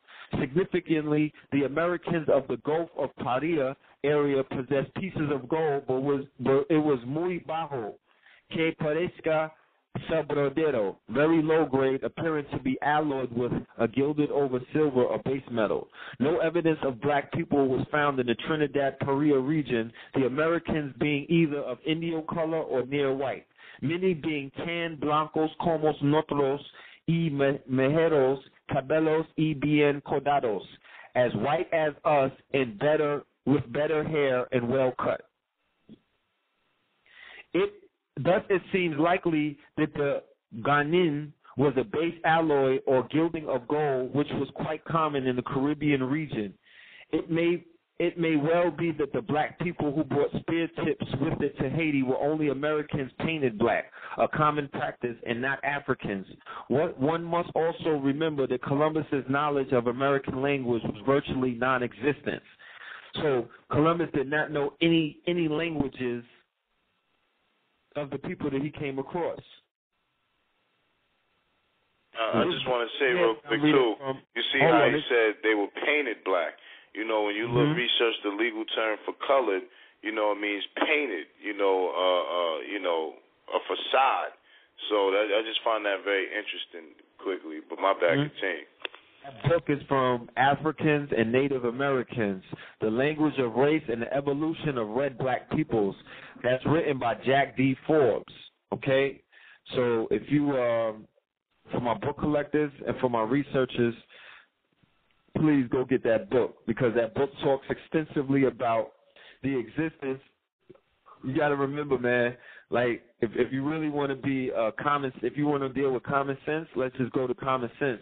Common sense is he said that in 1492. You have reports of Africans being enslaved in the late 1600s and coming over to the Americas.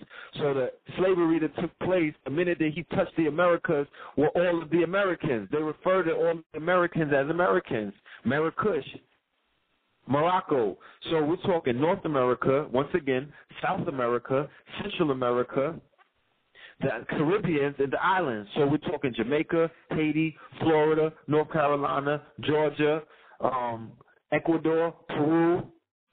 That's what Pizarro and Cortez. It's the same mission. So all of these people were being enslaved and sent to Europe to the slave markets in Seville and the slave markets in Valencia, and they were being sold as slaves around Europe. And then they were being hmm. shipped to Africa to serve in Guinea. When the Portuguese began conquering Africa, they were shipping slaves from the Americas over to Africa. So the, the slave trade was in reverse. Indeed. 70 hmm. million dead. 70 million dead. 70 million dead in, in about five years to 10 years from diseases. They came over there and brought the plague over there, smallpox, venereal diseases that you could only get from sleeping with animals, gonorrhea and whatnot, syphilis that came from sleeping with sheep and horses and whatnot, dirty dicks. that came over there and gave it to the women of the Americas, Brazil. The Brazilians that you see over there now are the Brazilians that were there before the Caucasian came over there. They keep talking about people who got shipped over there. The Brazilians that are there, all of these, all of these beautiful, beautiful. You know how we love the Brazilians. I'm saying all of these Brazilians and the Portuguese came over there and fell in love with the Brazilians, and that and, and the race that you see of Brazilians that are mixed that came out of the Brazilians that were there. You know, that's funny too because uh, Bahia is a state in Brazil, and Bahia was named after a Moorish uh, princess uh, in Morocco. Yes, it's indeed. a palace Shout named out. Uh, Bahia. Shout out to the 144,000 for posting that footage. You know what I'm saying? They actually Indeed. have been going to these Indeed, sacred honest. sites in Bahia and showing the Islamic influence on that place. So shout out to the family Moorish. down there. Yeah, do, don't get it All twisted. All Moorish. So the, the the expedition was a continuation of the fall of Granada at the hands of one who participated in the defeating of the Moors, one said Christopher Columbus, at the behest and the blessings of the Pope and the uh, and Queen Isabella and King Ferdinand to continue the murder mission and the enslavement of our people. So when we say that the slavery myth needs to be shattered, that's what we're talking about. When we say that they didn't teach you the correct term, the co- correct history about slavery, and you bugging out, that's what we're talking about. We ain't trying to give nobody credit that slavery did not exist. It always has existed, but the terms in which you're using it is not the same. We're talking about war. We're talking about homicide. We're talking about genocide. We're talking about holocaust. Don't get it twisted. You know, another thing too to bring it bring it into a another bring it home to reality to a lot of people is that slavery in these days and times legally is uh the same relationship between employer and employee. And that's identical Mhm. to master and servant. That's a Supreme Court case ruling on that. So anyone who's considered to have a nine to five job. This is not a slight at anybody. I'm just talking about the legal precedence on it. Uh, that person is considered a servant, and their employer or boss is considered their master. Yes, indeed. That's truth. Listen, Oh. we got um four minutes left. Dag, that's For the, uh, zoomed by. Shit, Zoom Time by. flew Is it by. gonna, gonna stream? Huh? Will it be able to stream afterwards? Um, it's Don't know, three right? minutes for the live left. I believe it will still be on. You know what Okay. I'm saying? I don't know if y'all wanted to take calls and just continue carpet bombing and doing what you do. Um, yeah, like callers. I see hands up, and we're gonna get at y'all. We're gonna definitely get to the callers, but um, it's a lot of stuff that we got to cover. So please respect the fact that we're gonna keep going in. You know what I'm saying? But we will get to you. You feel me? Yeah, probably the live the the live broadcast will probably uh that'll probably go off, but who's ever on the line, you know what I mean, is on the line. So And, I'm I'm and- up for whatever. It's it's good. Is Yeah, Taj is Elder Taj back on yet? Brother Taj, are you there with us? Brother Taj, Brother Taj. What I'm gonna do for the family that's on the phone line? Do you want me to just open the lines up and tell them to put their phones on mute in case the uh, call log might drop? I still want the family on the line. um, you can do that as well. Yeah, if you want to do that. All right, for the callers that are on the line, I'm opening up the line. No questions yeah. at this moment. Just keep put your phones on mute so we don't hear your background talk and whatnot. You know what I'm saying? Some of the shows got messed up like that, so I, I beg you, you know what I mean, to to you know, we going in, we, we doing what we got to do, but just put your phones on mute. So I'm gonna go ahead and open up some of these lines. And we will get to you. Yes, we definitely will get to you. I think Taj mistook the meditation for the fallback hour. But nonetheless, that's peace. All right, so I got many lines opened up. Um, I'm gonna I'm gonna go on to Columbus because we still doing the um the journey with Columbus and whatnot. All right. Okay. Yeah. Columbus was the major supplier of American slaves prior to 1500. As earlier, he caused some 3,000 to perhaps 6,000 slaves to be sent to Europe, and also, if they were able to believe that his plans were implemented, to the Azores, Canary, Sierra, and Cab and Cabo Verde Islands. three, these islands right here, for the researchers, must be studied and extensively, extensively studied. Cabo Verde, Canary Islands. Hold on, hold on, hold on, hold on, hold on, hold on, before you breaking up.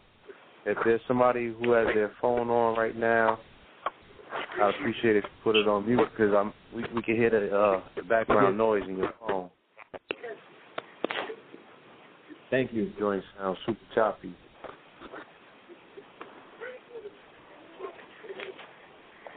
Family, please put your phone on mute.